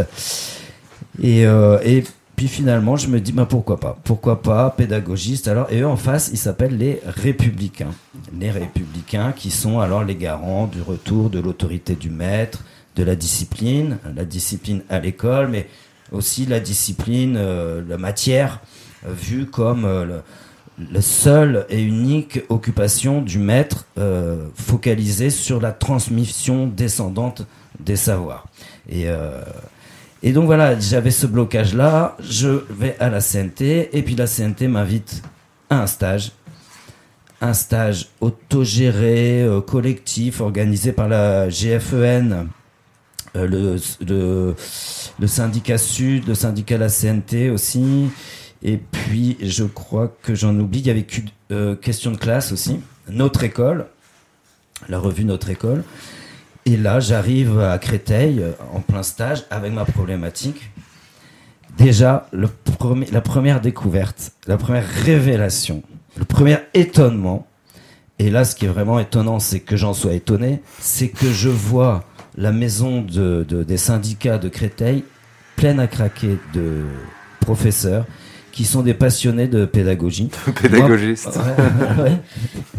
Et, euh, et qui euh, et, et qui et qui ont plein d'idées, des idées concrètes, mais qu'ils articulent aussi avec l'histoire des grands pédagogues. Et là, je me rends compte que je connais rien du tout, non seulement à la CNT, parce que je suis euh, à, à l'époque euh, euh, hébergé par des camarades de la CNT, donc je comprends rien. Je viens d'adhérer, euh, je comprends rien au, au, au, au fonctionnement. Mais j'ai envie d'apprendre, j'ai envie de vous ressembler, comme dirait la chanson.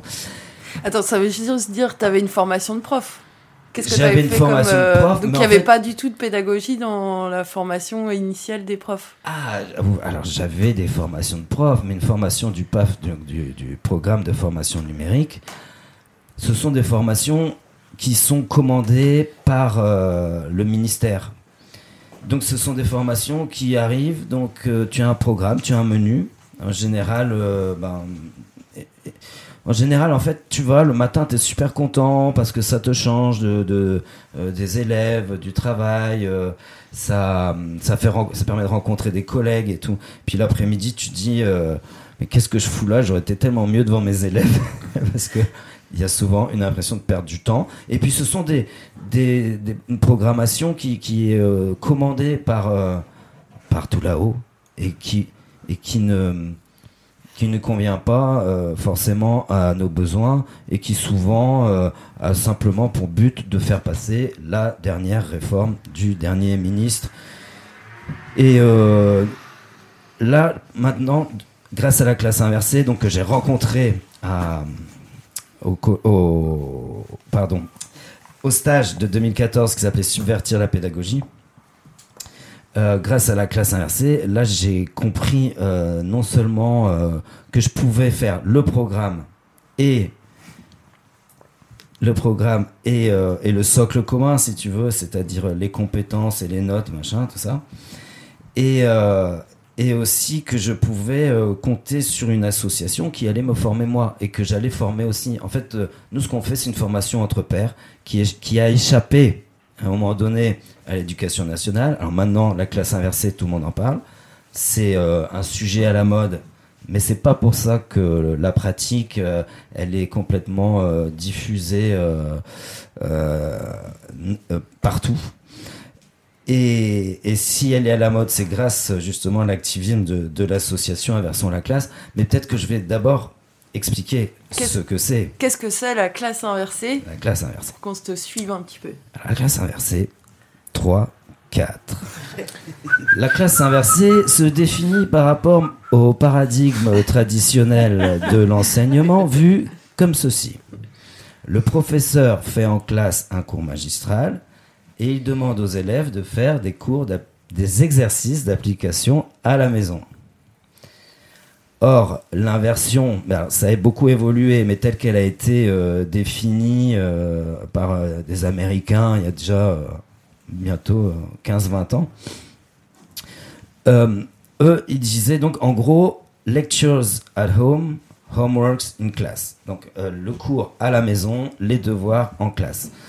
Il y, avait un, côté un petit peu systématique là-dedans, parce que déjà faire le cours, euh, le cours qui vient de qui? Il vient encore du professeur, il vient ex nihilo comme ça, euh, ex cathedra, et, euh, et finalement, ça reste du cours magistral différé 2.0.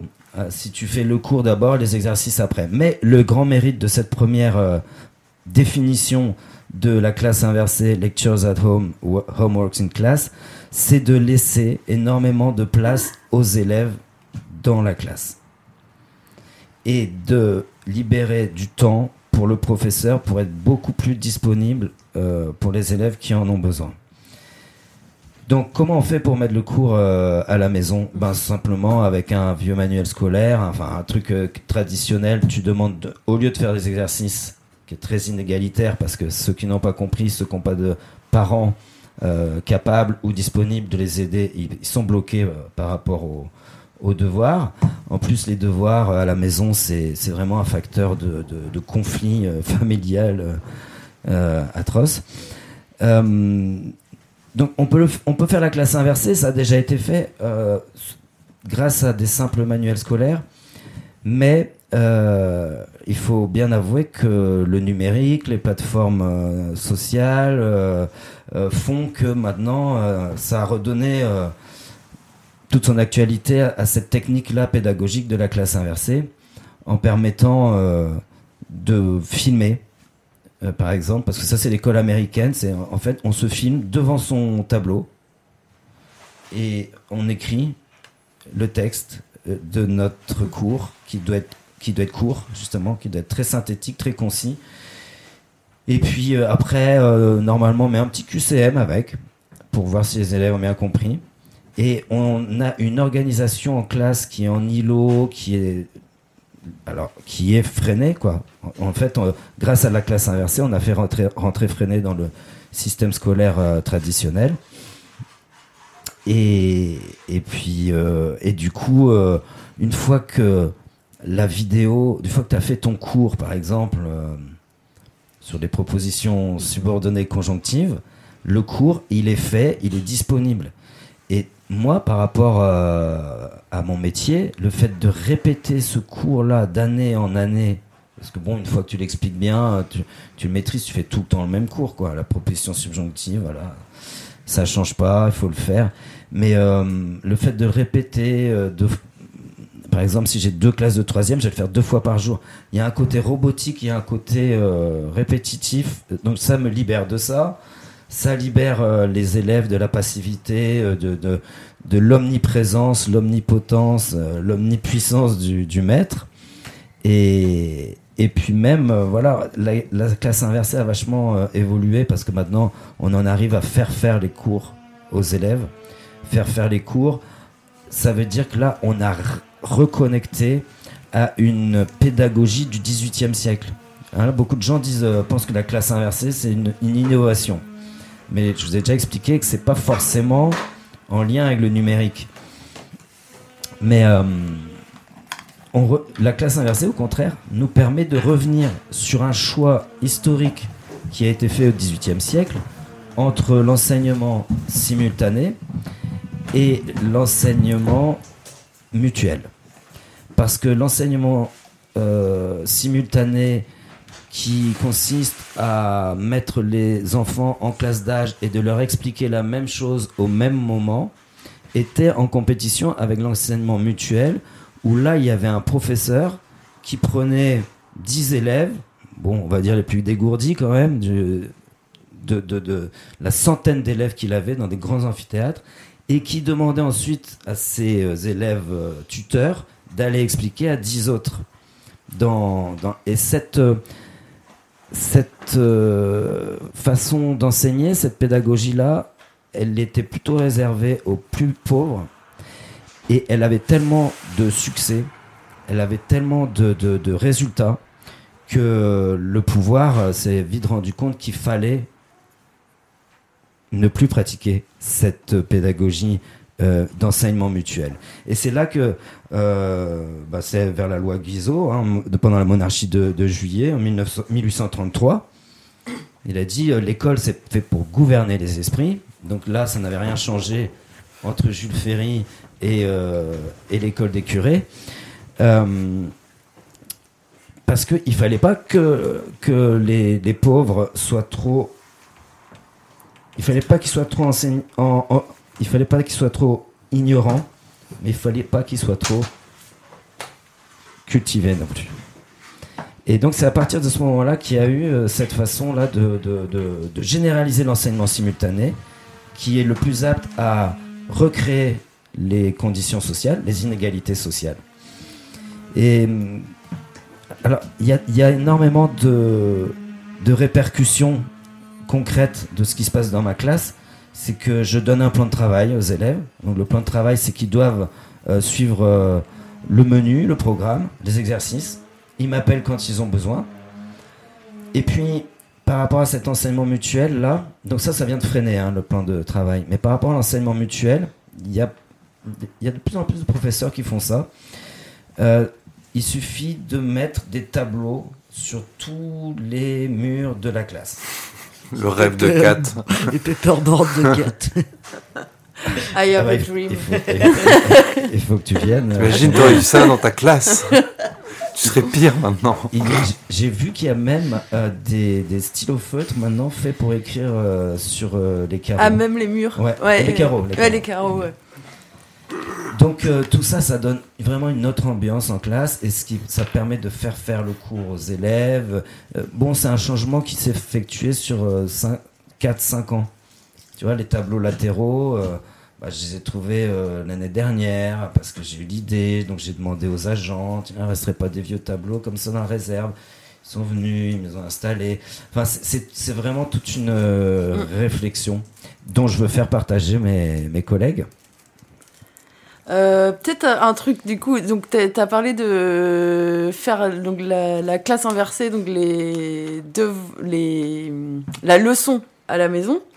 Euh, donc on peut utiliser un manuel scolaire, mais on peut aussi donc faire des vidéos YouTube par exemple, ce que tu fais. Ouais. Euh, du coup, on va peut-être euh, pour euh, que les gens se fassent une idée de, des des leçons que les collégiens euh, ont à la maison.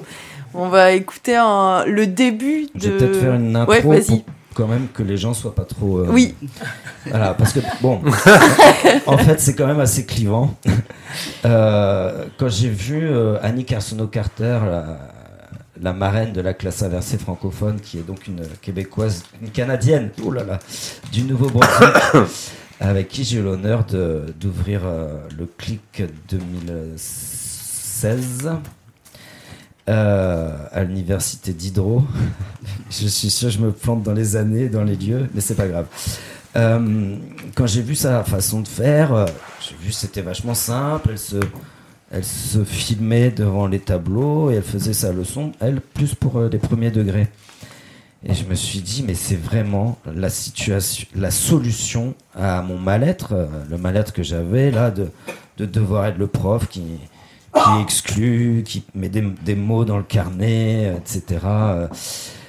Et je me suis dit, mais j'a- j'avais tellement un, sentiment de libération. Et puis comme je suis un petit peu un rigolo euh, en classe, j'ai un tempérament un peu clown, je me suis dit, je vais ramener ça dans mes vidéos. Et donc ce sont des vidéos un peu sketch, un peu théâtrales, euh, beaucoup do it yourself.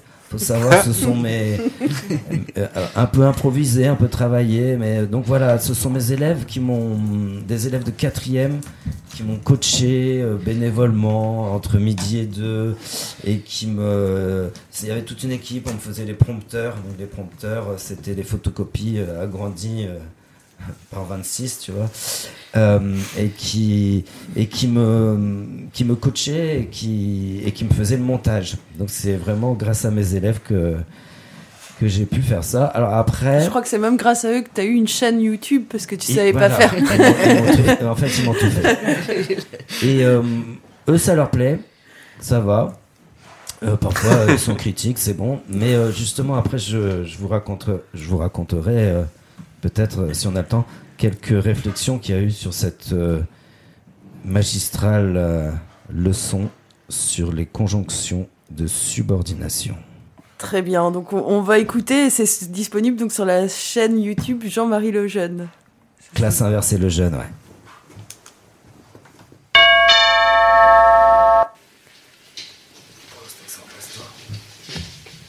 Bonjour Monsieur Rousseau, comment ça va avec vous? Alors vous m'avez appelé pour un petit problème de plomberie. Ben on va voir ça. Oh là là, Monsieur Rousseau, mais qui c'est qui vous a installé ça? C'est pas possible quand même, j'espère que c'est pas un collègue parce que sinon c'est la honte pour la profession. Comment ça? C'est vous Monsieur Rousseau?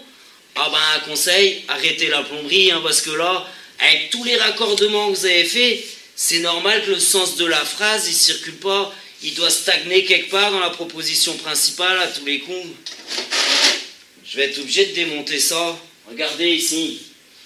Vous avez plein de tant que, tant que, mais, dès l'instant que, dès que. Tout ça, c'est des conjonctions, c'est des emmanchements, c'est des propositions qui s'emboîtent les unes dans les autres.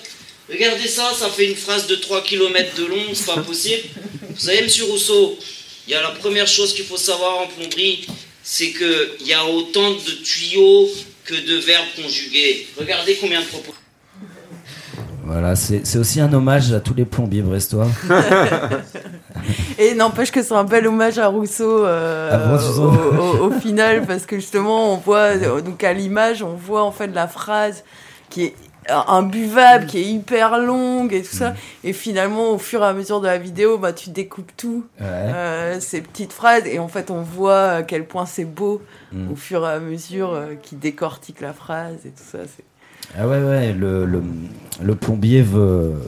Ben, il reprend la vieille installation de cette vieille phrase beaucoup trop longue qui raconte en fait le, le mythe du bon sauvage. Donc, euh, c'est juste un concept du XVIIIe siècle euh, un peu fondamental, quoi, on va dire. Et, euh, et puis, euh, donc, il, veut remettre ça en PVC. Il dit Je vais envoyer ça à la jaille, je vais mettre ça au, au Spernote.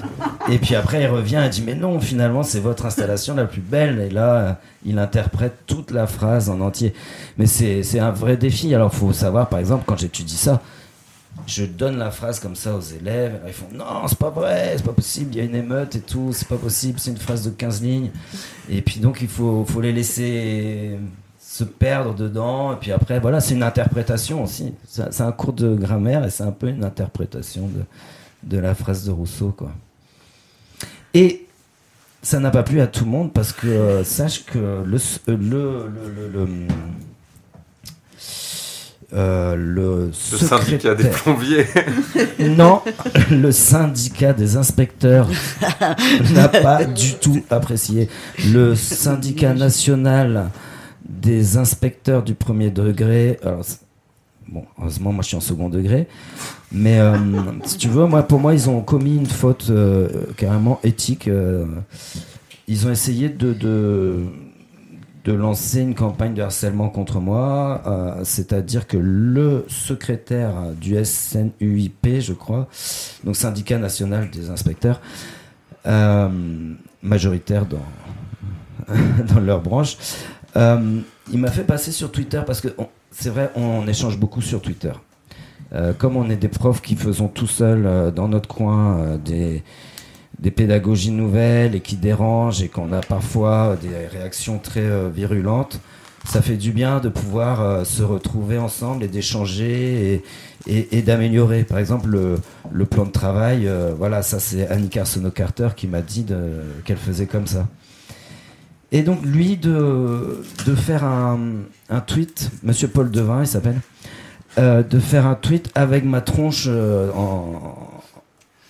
en plombier en disant classe inversée, le degré zéro de la didactique. Sympa. Euh, gros clash de prof là. Alors, ah ouais, ça clash. Degré zéro de la didactique. Hmm. Prends-en de la graine, Adèle. Et ouais, bon bah du coup, euh, bah voilà. Du coup, concrètement, euh, le, le, ce que, le fait que euh, donc les gamins ils regardent les vidéos euh, à, la maison, Ouais, ça marche? Franchement, ça marche s'ils ne regardent pas. Mais ça marche. Ça marche parce que je, je leur demande de faire des cartes mentales, tu sais. Tu vois, une, Ouais. carte, une carte mentale, donc un schéma avec tous les mots complets. Moi, je regarde ça en, en un seul coup d'œil, je vois s'ils ont bien tout regardé, si c'est bien placé. Donc, euh, euh, donc là, je peux voir que ça marche. Sur euh, les QCM que je peux faire, bon, je vois que ça, que ça marche plus ou moins. S'ils n'ont pas regardé, si, euh, s'ils n'ont pas compris, je vais ressortir tous les élèves qui sont en îlot. Comme ils ont un plan de travail, ils peuvent euh, continuer en autonomie.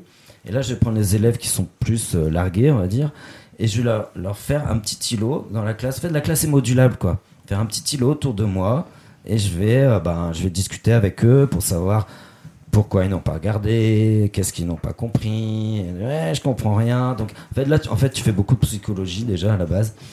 Et, et puis, bon, bah, on leur explique et, euh, et puis ça se passe bien. Hmm. Non, non, voilà. Donc, il y a, il y a plusieurs stratégies. Si- S'ils n'ont pas regardé, si ils ont regardé mais qu'ils n'ont pas compris, euh, etc. Ok. Et, euh, et je sais pas, quand tu parles de le plan là, de travail qu'ils Ouais. ont, c'est euh, des étapes, euh, je sais pas, ils travaillent par petits groupes sur ce. Ouais, c'est ça. classe. Ouais. Ils se mettent en, en îlot. Hein, donc euh, l'îlot, c'est euh, c'est se mettre 4 par 4. Et je leur donne le plan de travail, donc avec le titre de la, la séquence. Là, c'est inconnu à cette adresse. Et puis, euh, bah, il y a tous les exercices de lecture. Bah, la lecture, c'est inconnu à cette adresse. Donc, si tu veux, ils sont obligés de faire dans l'ordre. Mais il y a des fois, certains plans de travail, tu peux faire dans le désordre. Ça dépend des élèves. Après, dans la grammaire, je vais te donner les exercices à faire, conjugaison, les exercices à faire, orthographe s'il y a une poésie, vocabulaire, hein, c'est ça le français. Et puis les évaluations. Les évaluations, c'est soit la demande, et, s'ils font un truc pas bien, parce que souvent ils, sont euh, persuadés d'avoir fait un truc bien, et euh, souvent là je leur dis de refaire. Là c'est là qu'on. ils apprécient pas trop. Mais alors donc je leur dis de refaire, mais en améliorant, en tenant compte de mes pistes d'amélioration. Donc euh, tout ce qui est notes, compétences, bon bah ils ont essayé une fois, ils ont eu un, un échec, ils peuvent, ils ont une deuxième, deuxième chance. Euh, et puis et puis voilà, en fait c'est tous les exercices là qui sont là. Et à la fin, moi tout ce que je dis toujours, c'est qu'il faut bien avoir à la fin de toute cette séquence qui est un, euh, en fait le, programme euh, naturel euh, d'un prof de français, mais c'est comme si tu leur donnais le programme avant. Mm. Au lieu de, de- Avant, moi, je remplissais des, des cahiers verts, tu sais, j'ai connu ça, les cahiers verts que tu donnais, que l'inspecteur demandait. Là, quand tu savais que tu allais inspecteur, c'était branle-bas de combat parce que je- le cahier vert, je le remplissais pas. Du coup, euh, bon bah du coup, ce que je donnais à l'inspecteur avant, et ben je le donne à mes élèves. Je dis vous faites ça. Je vois que tu sais ils passent au fluo. On a fait ça, on a fait ça. Donc je vois qu'ils se sont appropriés la façon de travailler. Et, et puis je vois que ça avance, franchement, je vois qu'ils, je vois qu'ils travaillent, je vois qu'ils sont impliqués, ça se voit physiquement en îlot, hein, des, des élèves qui sont impliqués. Et surtout, voilà, ce que je veux dire, euh, à la fin d'un plan de travail, il faut avoir un projet collectif. Que ta classe, ce soit pas juste des îlots de 4 plus 4 plus 4 plus 4 qui feraient les mêmes exercices au même moment. De toute façon, là, tu vas devenir fou parce qu'ils vont tous t'appeler pour faire euh, pour répondre aux mêmes questions. Bon, bah, dans ce cas-là, autant faire un cours magistral. Moi aussi, je fais des cours magistraux hein, quand il y a besoin, je fais. Mais euh, voilà, ce qui, ce qui est intéressant, c'est d'ouvrir le plan de travail sur un projet collectif où là, les, les groupes qui ont fini le plan de travail, donc déjà ça les motive parce que là, ils vont avoir plus de liberté pour faire un projet créatif, un projet euh, euh, coopératif, euh, voilà, qui leur plaît et qui, est négociable, tu vois. Là, qu'est-ce qu'on avait on, fait des World Café, par exemple, tu vois. mais ceux qui organisent. Plus ça va, plus ils organisent. Et là, cette année, je vais distribuer des cours de troisième faits par des élèves de l'année dernière. Ok. Donc en fait, ils, ils construisent, ils construisent de la, de la connaissance, ils construisent du savoir, ils construisent des cours. Et, euh, et d'ailleurs, euh, j'ai des capsules vidéo qui sont faites par des élèves. C'est sur la chaîne aussi? Il y, a- il y en Il y en a a une. Ouais. Après, j'ai pas trop osé parce que vu tous les haters et les, les gens que, que je trimballe dans mon sillage, tous ces trolls là, euh, j'ai pas trop envie de, de le- de les mettre en, en avant. Parce qu'on sait jamais, euh, tu vois, tu peux faire un truc à 11 ans et puis 3 ans plus tard, il va dire ah non, virez-le, etc. Et puis les enfants, et puis euh, bon. Et puis j'ai pas envie de les mettre non plus en, en danger, quoi. Mm. Mais euh, c'est intéressant. Et puis le message que tu passes dans tout ça, c'est que hum, les élèves peuvent se passer d'un maître. Ils, peuvent euh, remettre en question l'expert. Et, euh, et là, je pense que c'est renouer avec les pédagogies émancipatrices. C'est que le professeur accepte de se décentrer, d'abandonner son pouvoir aux élèves tout en reprenant plus de contrôle sur sa vie. Ça, c'est le grand paradoxe. C'est l'em- l'empowerment paradoxal. Et, et, que, et que là, on se retrouve plus en conformité euh, avec Freinet qui dit que la démocratie de demain euh, s'apprend à l'école, euh, avec, euh, avec, euh, avec la première internationale qui dit que l'émancipation des travailleurs passe par les travailleurs eux-mêmes. Parce que là, je vois pas. Tous- les professeurs sont d'accord pour euh, parler d'école émancipée, d'école de l'émancipation, mais qui va émanciper euh, les, les élèves euh, de leur maître aussi? Et, et puis, yes. Et ouais, justement, en fait, tu as parlé un peu des réactions des, inspecteurs. Mais les réactions de tes collègues, un peu, est-ce qu'il y en a qui ça te donne envie? Est-ce que c'est plutôt des réactions négatives Alors, euh, je vais être juste quand même pour les inspecteurs. On est allé les chercher, euh, les inspecteurs. euh, nous, ce qu'on veut, c'est travailler dans l'éducation nationale. Il faut savoir qu'il y a un mouvement de, de, de gens qui veulent des pédagogies euh, différentes, alternatives, et qui quittent les- l'école publique pour aller payer notamment euh, les écoles Mon- Montessori, là, qui Mm. sont très à la mode. Donc moi, ce que je veux, c'est me battre dans l'éducation Mm. nationale pour changer le système. Donc là, je suis parti euh, pour vous montrer qu'en 2014, quand je me suis mis en scène comme ça, il y avait une prise de risque et qu'il y a des inspecteurs qui ont attaqué. Mais après, on a quand même réussi, euh, par un mouvement de terrain, à, à, le- à les, convaincre que, ce qu'on faisait, c'était pas mal. Euh, du coup, euh, voilà, maintenant j'ai, euh, je travaille avec le, Cardi, Cardi, Dan, enfin bon, bref, ce sont les personnes qui s'occupent de l'innovation pédagogique et numérique au rectorat. Les collègues, les collègues, comme on dit, on n'est jamais prophète en, son pays. Et pourtant, ben, le fait, tu vois, de j'ouvre mes classes. Je dis aux collègues, venez dans mes classes quand vous voulez.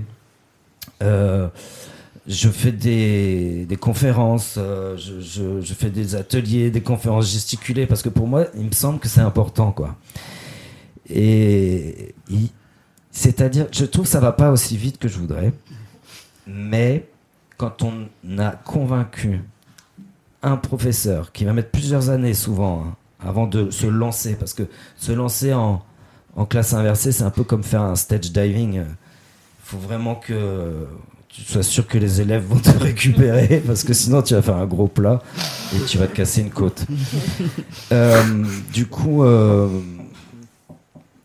les collègues qu'on arrive à convaincre, euh, eux ils disent qu'ils ne retourneraient pas en arrière. C'est la, la, la, plupart disent ça et et puis les premiers qu'on a à qui on a présenté la classe inversée avec l'association Inversons la classe en 2015 dès 2016, ils étaient là, mais pour présenter des, projets de, de, fond.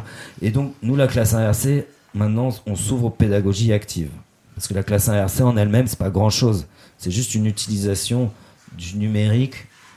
Euh, mais après, si tu déconnectes ça des pédagogues, de la pédagogie, de notre histoire de la pédagogie, dont les professeurs, on a été coupés et dont on s'est laissé couper, bah, c'est comme tous les outils. Si tu veux, tu peux, tu peux prendre freiner, tu peux tout découper freiner, le tronçonner, tu vas prendre euh, euh, même, le conseil coopératif, même le journal, même la classe promenade, tout ça sont des techniques qui sont très faciles à, à réinvestir, à se réapproprier.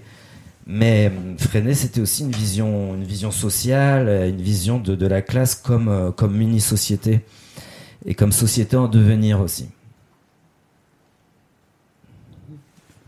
Alors, la conf, c'est ce jeudi euh, au PL Guérin. Euh, À quelle heure? Ah, C'est à 20h. Et elle s'appelle Superlative Man Versus Megariac. C'est ça. Donc c'est pour les républicains et les pédagogistes C'est ça, il faut pour expliquer la, la guerre euh, qui scinde euh, l'éducation nationale entre les pédagogistes et les républicains que Grégory Chamba appelle les réacs publicains. Et montrer un petit peu à travers ma petite histoire euh, comment j'ai dû. Euh, réalisé que j'avais des super pouvoirs en fait. Parce que les professeurs ils sont résignés, ils, râlent. Et euh, ils attendent, ils disent Qu'en pense le ministère? Qu'en pense le SNES En fait, ils n'ont aucune prise de décision.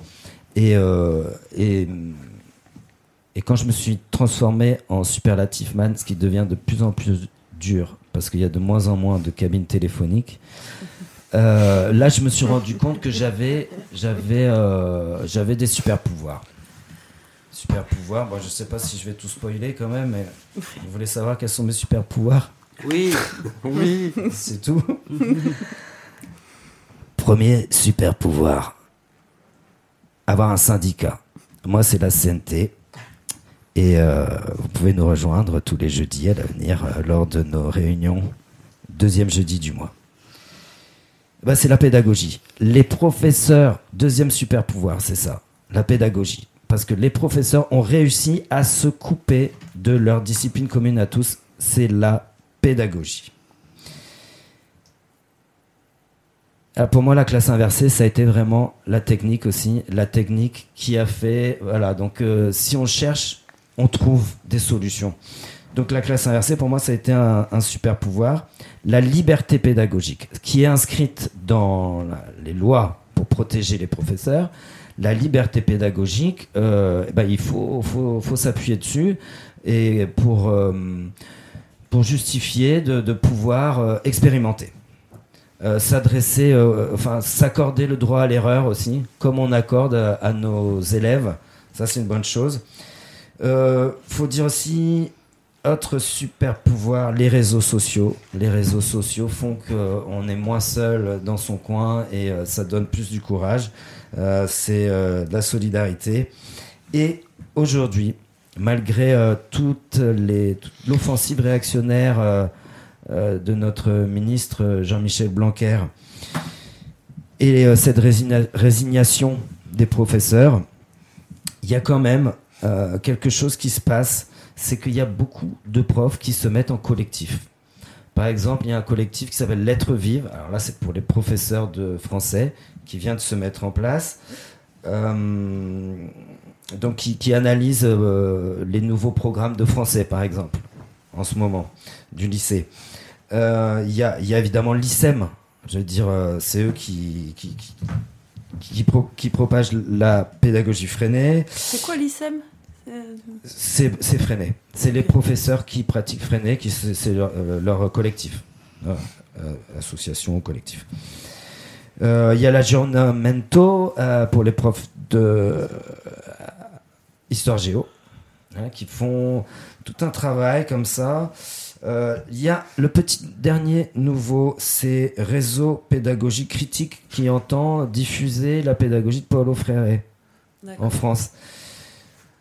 Il y a aussi euh, Q2C euh, qui, euh, qui propose de publier énormément d'articles, soit sur la pédagogie, sur la politique, sur le syndicalisme, dans le cadre de l'éducation nationale. Enfin, je veux dire, il y a Visa, Visa par exemple, là qui est un collectif de, de c'est une intersyndicale. Enfin, je veux dire, si on cherche, on trouve. Mais encore faut- faut-il vouloir. Et oser. Tu l'as dit. Parce que bravo. Quand même, tu Ouais. oses. euh, je conseille à tout le monde donc d'aller voir ces vidéos où tu n'hésites pas à te déguiser, euh, à prendre des accents chelous et euh, prendre des risques quoi. Ouais, je vais dire bravo aussi. hein. Ah, merci.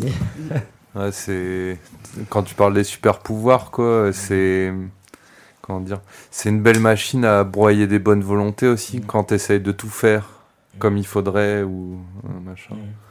Donc euh, c'est important quoi ce que tu racontes dans ta conf euh, pour pas subir quoi. Donc tu es plus heureux comme prof aujourd'hui? Ah, euh, carrément.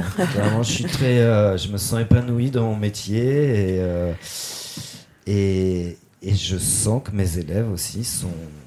Alors, ça, ça va pas comme ça, hein, parce qu'il y a des élèves qui, qui freinent des cas de fer, euh, c'est-à-dire euh, les élèves qui sont en réussite euh, sociale, scolaire et sociale d'ailleurs, parce que ça, ça correspond carrément, et qui sont prêts euh, à la compétition, qui sont là pour avaler le programme et le recracher et avoir des bonnes notes et, euh, dont les parents ont prévu qu'il fallait qu'ils soient formés à, passer un, QCM pour entrer dans une banque.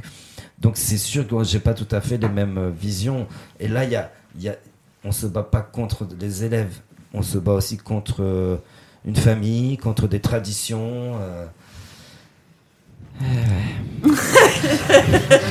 Et euh, ouais, j'ai une, une petite question. Qu'est-ce que tu penses euh, du nom des derniers, des derniers mouvements de peu, les stylos rouges? Ah bah, Les stylos rouges, euh, si tu veux. Tu parles du nom. Ah, du nom. Bah, Donc, j'ai euh, j'ai trouvé ça ambigu. Comme euh, autant le nom que le contenu. Après, euh, j'ai pas trop suivi. Je suis allé à une des premières euh, réunions. Euh, j'ai trouvé que c'était un petit peu. Alors, le nom. Bah, stylo rouge, oui, c'est caricatural, hein, parce que déjà corriger au rouge, euh, ça, ça, ça fait peur. Moi, l'autre fois, j'avais une maman, je, lui montre, j'avais écrit en rouge, j'avais écrit plein de trucs en rouge, mais pour dire ouais, qu'il y avait des choses bien et, et très négatives dans, dans la rédaction de son fils. Ah tout ce rouge, tout ce rouge. Et c'est vrai que le rouge, on est, euh, on, on est conditionné pour euh, pour que la, ce soit que de la correction, que du que des points négatifs qu'on souligne, euh, on positive jamais, euh, c'est la note, euh, c'est le classement. Le, stylo- le, le nom stylo rouge était mal choisi. Voilà ce que je, voilà ce que j'en pense. Mais il faut voir qui était derrière aussi, parce que tu sais, dans, dans, dans, dans, dans ce- dans cette lutte-là, ce, ce fossé qu'il y a entre les pédagogistes et les républicains, il y a, il y a vraiment. euh, Enfin, c'est un peu comme les gilets jaunes. On ne sait pas qui est allé dans les, dans les stylos rouges. Il y avait un peu de tout. Yes. Est-ce que quelqu'un veut ajouter quelque chose? Non? Bon, merci bien. Euh, on fait la... une petite pause musicale et on revient pour la troisième partie, l'agenda. Et peut-être tout est Une soirée d'août, lourde des moites, les horloges ne sonnent pas une heure du mat, tout est calme, on n'entend plus que les grillons et les cigales, les pimpons des sirènes qui ramènent au commissariat, galériens, routards, clandestins et tziganes, ou livrent de la viande à l'hôpital, tout est calme, même trop calme à croire que les douaniers ont écoulé trop calme, et si c'était trop tard, lance le code 1984, état d'alerte maximale, les bébés Tchernobyl naissent avec des souris d'ordi à la place des bras et personne coupera le cordon ombilical de leur lecteur MP3. Grand frère veille à pousser sa jeunesse dans un système sans cervelle en off langue. Il résume à LOL tout mon texte MDR, c'est l'alerte fantôme MGR. Il est clair qu'on veut tirer l'alarme avant que ça dégénère. Comment un homme s'assure-t-il de son pouvoir sur un autre? Souffrir. Le pouvoir, c'est infliger souffrance et humiliation. Autrement, rien n'est vraiment assuré. Rien n'est vraiment assuré. Le pouvoir, c'est déchirer l'esprit humain et le remodeler sous de nouvelles formes de son choix. Le pouvoir n'est pas un moyen, c'est une fin. Caméra partout qui contrôle ma ville Des flashs subliminaux cachés comme des reptiles. Les caméléons sont partout de façon très subtile. L'illusion est parfaite comme David Copperfield. Regarde vos dorés pendant qu'ils vont te baiser. Leur peau aux d'or n'est jamais rassasié. Le cul avalé devant le poste de télé Toutes les méthodes sont bonnes pour tout faire avaler. Le cerveau lavé, leurs codes sont tellement bien ancrés. La sécurité elle est tellement bien gravée. Surveillance partout, liberté nulle part Ils finiront par nous tatouer leur putain de code barre Vision infrarouge, mais d'autres chemises noires Et c'est le foutoir entre la détection par GPS Et les réseaux sociaux qui leur filent ton adresse Le droit à la vie privée a une puce entre les fesses existe Oui, bien sûr, oui, bien sûr. De la même façon que moi. Vous n'avez aucune existence, vous n'avez aucune existence. Si vous voulez une image du futur, Winston, imaginez une botte qui piétine un visage humain. À jamais. La guerre c'est la paix, la liberté l'esclavage. L'ignorance c'est la force et cette dernière fait des ravages. Autofichage sur réseau social. Flicage de portable, vie en cage trouvé confortable. Non, pas besoin d'imposer chez les gens. Ils mettent eux-mêmes carrément 600 euros dans leur télécran. Ils ont plus qu'imprimer les idées du JT ils iront légitimer le choix de la puce RFID Tu as évité les attaches de l'économie Car ils pensent exister via l'achat d'un tas de grosses conneries. Oui, les esclaves vénèrent leur maître. Audace même pas vénère malgré tout ce que les quatre leur mettent. Aveuglés par tout un tas d'idoles. Un sofa des people les v'là tout calme dans leur camisole. Big Brother ravi de son putsch rigole. T'as l'honneur de rester à vie, son putsch nous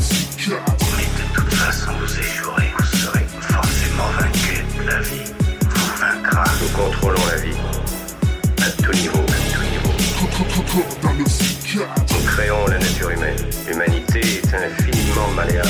Peut-être voulez-vous revenir à votre vieille idée d'un soulèvement des masses prolétariennes. Des masses prolétariennes.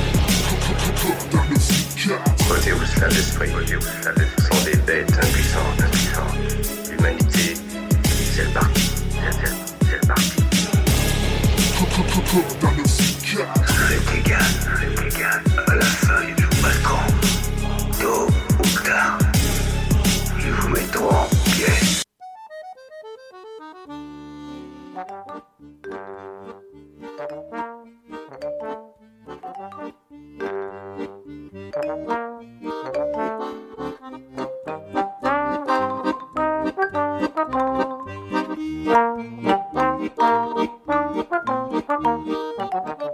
La midinale, la matinale libre, curieuse et impertinente de Radio Piquet.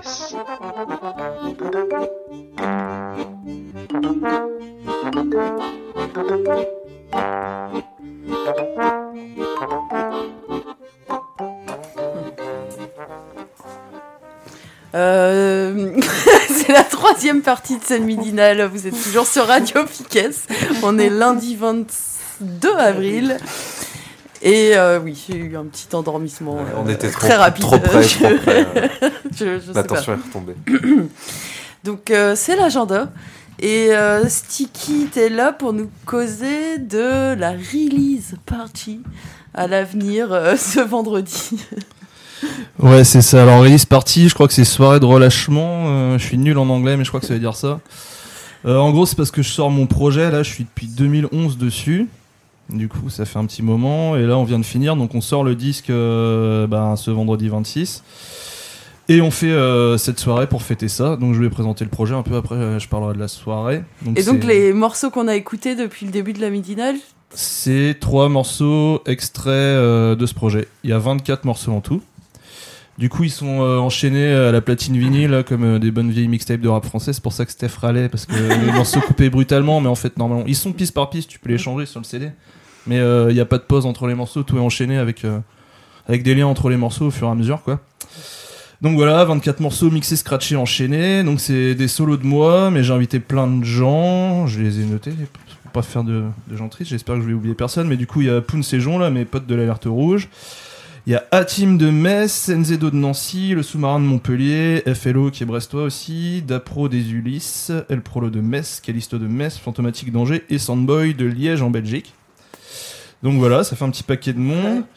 Euh, ça sera dispo gratuit ou à prix libre sur le bandcamp de l'Alerte Rouge, mais on a aussi sorti 200 CD qui seront dispo avec des livrets à 5 où euh, il y a des copains dessinateurs qui ont fait un dessin par morceau et il y aura l'intégralité des textes dans le livret aussi. Donc voilà, 200 exemplaires. Euh, donc un bel objet. Faut savoir qu'il n'y aura pas le livret si vous achetez le disque sur internet, quoi. Voilà. voilà, donc c'est le deuxième volume, ça s'appelle Boycott les arrivistes Black Side, parce qu'en 2011 j'avais sorti le premier volume qui s'appelait Red Side. Donc voilà. Et du coup, cette fameuse soirée qu'on fait pour fêter ça, donc c'est le vendredi 26 avril, vendredi prochain, à l'avenir rue Bugeaud, place Guerre à Brest. Euh, on ouvrira les portes à 18h30. En première partie de soirée, il y aura une conférence gesticulée euh, de notre pote Armel là, autour des questions du validisme. Donc ça, ça commence à 19h. Euh, la conférence dure à peu près 1h20, donc on commencera le concert vers 20h30 a priori. la Euh, conférence s'appelle Ça roule. c'est ça, ouais, pardon, j'ai oublié de le préciser. Donc ouais, conférence d'Armel Guéguin, ça roule. Euh, 20h30 le concert, donc c'est un concert de moi, mais il y, aura une quinzaine d'invités surprises. Donc euh, voilà, ça risque de durer une heure, et, une heure et demie à peu près, avec pas mal de gens qui interviendront. 15 Euh, invités, ça fait pas mal, ouais. ça va être cool. Et du coup, après, si on a le temps, on fera sûrement un open mic. Donc, s'il y a des gens qui veulent venir euh, scander des trucs ou quoi, ça sera possible. Euh, Il y aura des tables de presse et des tables de merch. Donc, les CD seront en vente en avant-première à ce moment-là. L'entrée sera à prix libre. Il y aura un bar et également une cantine de soutien aux Détra Queer. Et je vais laisser mon camarade Mathéo nous présenter cette nouvelle association brestoise.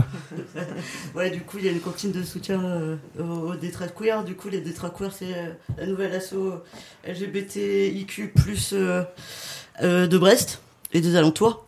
Euh, c'est euh, du coup une asso de lutte par et pour les communautés les LGBTIQ+, du coup lesbiennes, gays, bi, euh, trans, intersex et queer, mais aussi pour les communautés euh, TPG, transpédiguines, parce qu'on est quelques-uns, quelques-unes à venir plutôt de ces milieux-là. Euh, du coup, ça regroupe des personnes aux identités diverses et multiples. Il y a des personnes blanches et racisées, des personnes avec ou sans papier, euh, plutôt précaires, des travailleurs et travailleuses du sexe. Euh, et le but, c'est de lutter contre l'hétérosis patriarcat. Euh, et aussi d'autres formes de domination comme le validisme, la psychophobie.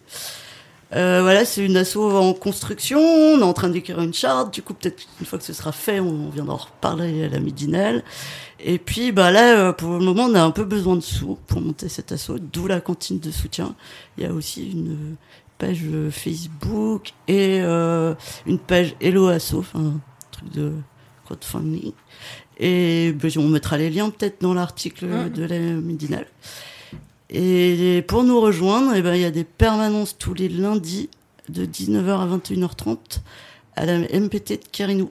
Voilà, du coup, n'hésitez pas à venir. Ça annonce bien les détra queer. Ouais, Ouais, c'est un joli nom, ouais. Et t'as dit que ton. Enfin, je reviens carrément à ton- le, au CD là qui est sorti. Euh, 2011, ça a commencé Non, en fait, il y a deux volumes. Donc le premier volume Ah oui. de 21 titres est sorti en Ça. 2011. Et le deuxième volume sort que maintenant pour cause de procrastination, d'alcoolisme et de dépression chronique. Voilà. D'accord. ok.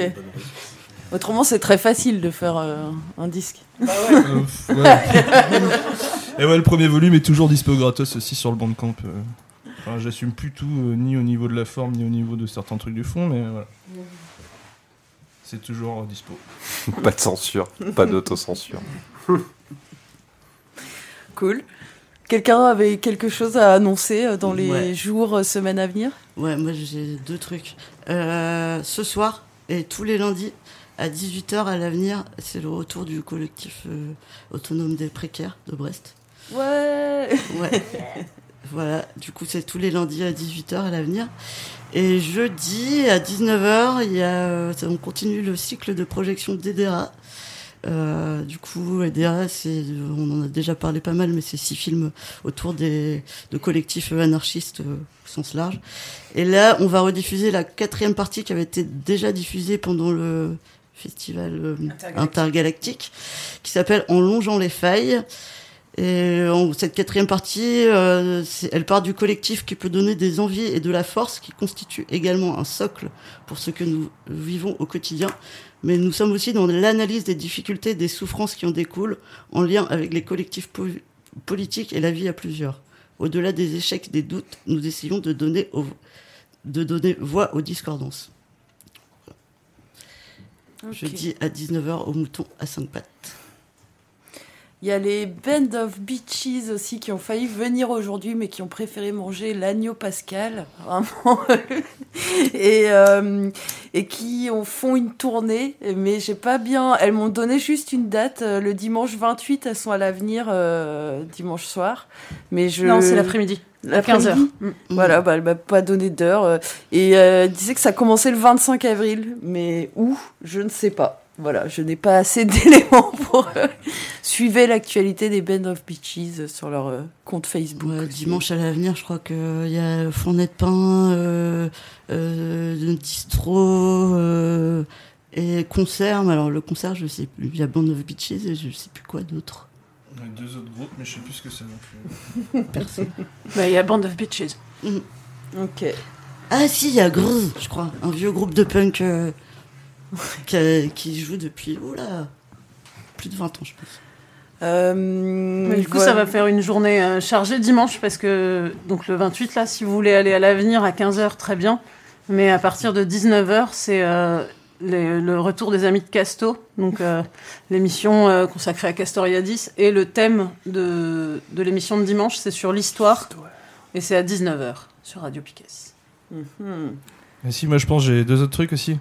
Euh, Il y a la jeu du Pelguin euh, samedi. Et il y a aussi les 1 an du Café de la Plage avec des coups gratuits. Donc, Des voilà. coups gratuits Après, euh, j'ai entendu Tu parler de t'avances, la plage. tu t'avances ou c'est sérieux Non, non, bah on m'a dit ça moi. Ça a changé. hein. Waouh Voilà. Pas mal. Bon, gros week-end. Beau week-end en perspective. Ouais, bon, bah écoutez, euh, Et si un, vous. Oui. un, un petit dernier truc, euh, c'est pour samedi prie. 27. Euh, c'est à Paris. C'est Mathieu Rigouste que j'ai vu retweeter un truc. alors, c'est un, appel à rassemblement signé entre autres par Case Rebelle qui fait un podcast. Euh, un appel à rassemblement donc le samedi 27, 14h, place de la République à Paris. Euh, rassemblement contre l'impérialisme en Afrique subsaharienne. Donc, euh, bah, pensais en lire un petit bout. Euh, on en reparlera peut-être euh, avec Nico aussi dans la midinale. euh, on reparlera de de génocide à un moment. ou- Oui, enfin, ça, ouais. ça- Radio Gé- Génocide revient Ouais, très euh, ça arrive, ça arrive très bientôt. Enfin voilà, en tout cas ça me semblait intéressant. Euh, je vous lis le truc, j'ai essayé de faire assez vite. hein. Depuis plusieurs années, on assiste à une renaissance des mouvements de la diaspora et de l'immigration africaine et afrodescendante en Europe et en France. Ces mouvements tentent notamment d'exprimer et d'organiser le soutien aux luttes sociales et politiques en Afrique et dans les Caraïbes. Ainsi, on a vu en France des mobilisations pour dénoncer le génocide au Congo depuis la fin des années 90, des manifestations en soutien à la grève générale des Antilles en 2009, des initiatives contre l'intervention militaire française au Mali en 2013, des rassemblements en soutien aux mobilisations ouest-africaines contre le franc CFA en 2017, ou encore récemment en 2019 contre l'intervention française au Tchad et en soutien au soulèvement populaire au Soudan. La plus massive de toutes ces mobilisations a été sans doute la mani- manifestation contre l'esclavage en Libye, qui a rassemblé en novembre 2017 plusieurs milliers de Noirs en France et qui a prouvé notre force en nombre et en capacité de mobilisation. Une force que nous devons construire et dont il faut assurer la continuité. Les puissances néocoloniales françaises, américaines et chinoises et leurs multinationales continuent aujourd'hui à défendre leurs intérêts impérialistes et à s'enrichir sur le dos des Africains et afrodescendants. Leurs politiques génocidaires en vue de déplacer les populations des régions riches en ressources naturelles sont aujourd'hui flagrantes aux yeux des Africains. Les rivalités impérialistes se multiplient sur le sol du continent, ainsi les États-Unis et la France détiennent respectivement 14 et 13 bases militaires permanentes et 20 et 12 bases temporelles.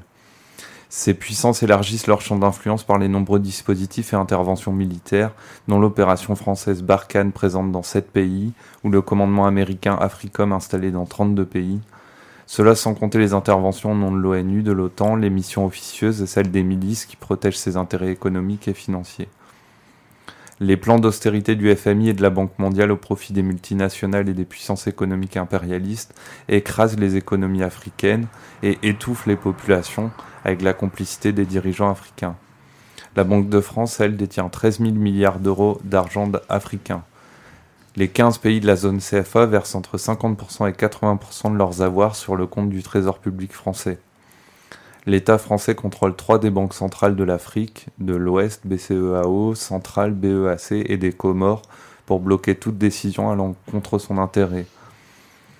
Ce système colonial capitaliste, raciste et particulièrement négrophobe maintient l'Afrique dans la servitude et a des conséquences désastreuses sur les sociétés africaines et pousse toujours plus d'Africains à risquer leur vie pour rejoindre l'Europe. C'est cette même Europe, la France en première ligne, qui d'une main pille le continent africain et de l'autre met en place des dispositifs toujours plus performants et racistes pour empêcher des Africains de pénétrer dans la forteresse européenne. Depuis le début de l'année 2019, des soulèvements et manifestations ont lieu dans plusieurs pays d'Afrique subsaharienne, notamment le Soudan, le Mozambique, le Gabon, les Comores, le Bénin, le Tchad et l'Érythrée. Ces mouvements exigent tous le retrait du pouvoir en place. Les revendications du peuple malien vont plus loin en s'opposant à la présence de la France sur le sol du pays. Cet appel a pour ambition non seulement de rassembler nos forces en multipliant les mobilisations anticolonialistes, mais de les joindre également à celles de nos frères et sœurs qui résistent politiquement en Afrique. Nous voulons également jeter des bases solides pour la construction d'un mouvement anti-impérialiste panafricain fort en France et en Europe et exercer une pression sur les pays impérialistes où nous vivons et laisser un héritage anticolonialiste panafricain significatif aux prochaines généra- générations dans leur future mobilisation. Alors, rassemblement le samedi 27 avril 2019 à 14h, place de la République. Je trouvais que ça, Mm. c'était un bel appel et puis ça, ça dit bien les choses quoi. Ouais, ça fait un beau constat de Et la de, situation. ouais. de, de belles, euh, de belles envies aussi, euh, belles ambitions. Mm. On termine là-dessus? Ouais Bon bah merci à tout le monde donc euh, et puis n'oubliez pas du coup jeudi à 20h au PL Guérin pour la conférence gesticulée de Jean-Marie euh, Superlative Man contre Mégariac, c'est ça? Et euh, vendredi euh, euh, à 18h30 à partir de 18h30 à l'avenir le release party avec euh, concert de Sticky cantine Vous vegan et, euh, et ça tout, roule. et tout et tout et tout. Et euh, j'ai oublié aussi, il y aura une expo avec les originaux des dessins euh, de, du livret. Ok. Encadré et tout, euh, tout beau, tout propre. Cool. Bon, bah, à la semaine prochaine. Ouais, je, je, si je peux redire un truc Vas-y, aussi. vas-y. euh, allez, euh, si prenez le temps peut-être d'aller signer pour une fois une pétition là pour la sortie de Gaspard Glantz, euh, il y a vraiment un signal qui est envoyé par le pouvoir. Là, il, il vient d'être déféré au tribunal, donc on ne sait pas encore. euh, il se pourrait qu'il soit euh, ouais, incarcéré euh, ensuite ou, ou qu'il soit remis en liberté aujourd'hui, mais euh, affaire à suivre. Et si vous êtes à Paris, vous pouvez aller devant le commissariat aujourd'hui. Non, c'est plus au commissariat, le rassemblement c'est au tribunal Du de coup, grande c'est au instance, tribunal. porte de Clichy. Et euh, est-ce que euh, pour euh, la personne des street medics, euh, est-ce qu'il y a euh, quelque chose qui est prévu aujourd'hui? Il y a des camarades qui sont restés à Paris pour, euh, pour Mm. être là à sa sortie, euh, mais pour l'instant on ne sait pas quand il va sortir. On sait juste que il a été euh, sa garde à vue a commencé à 19h le, le samedi et qu'ils lui ont rajouté 24 heures. On se dit à la semaine prochaine cette fois-ci ou? Allez. non Quelqu'un veut aller euh, non? À la semaine prochaine À la semaine prochaine. Bisous. Merci tout le monde. Salut. Au revoir les piquesses.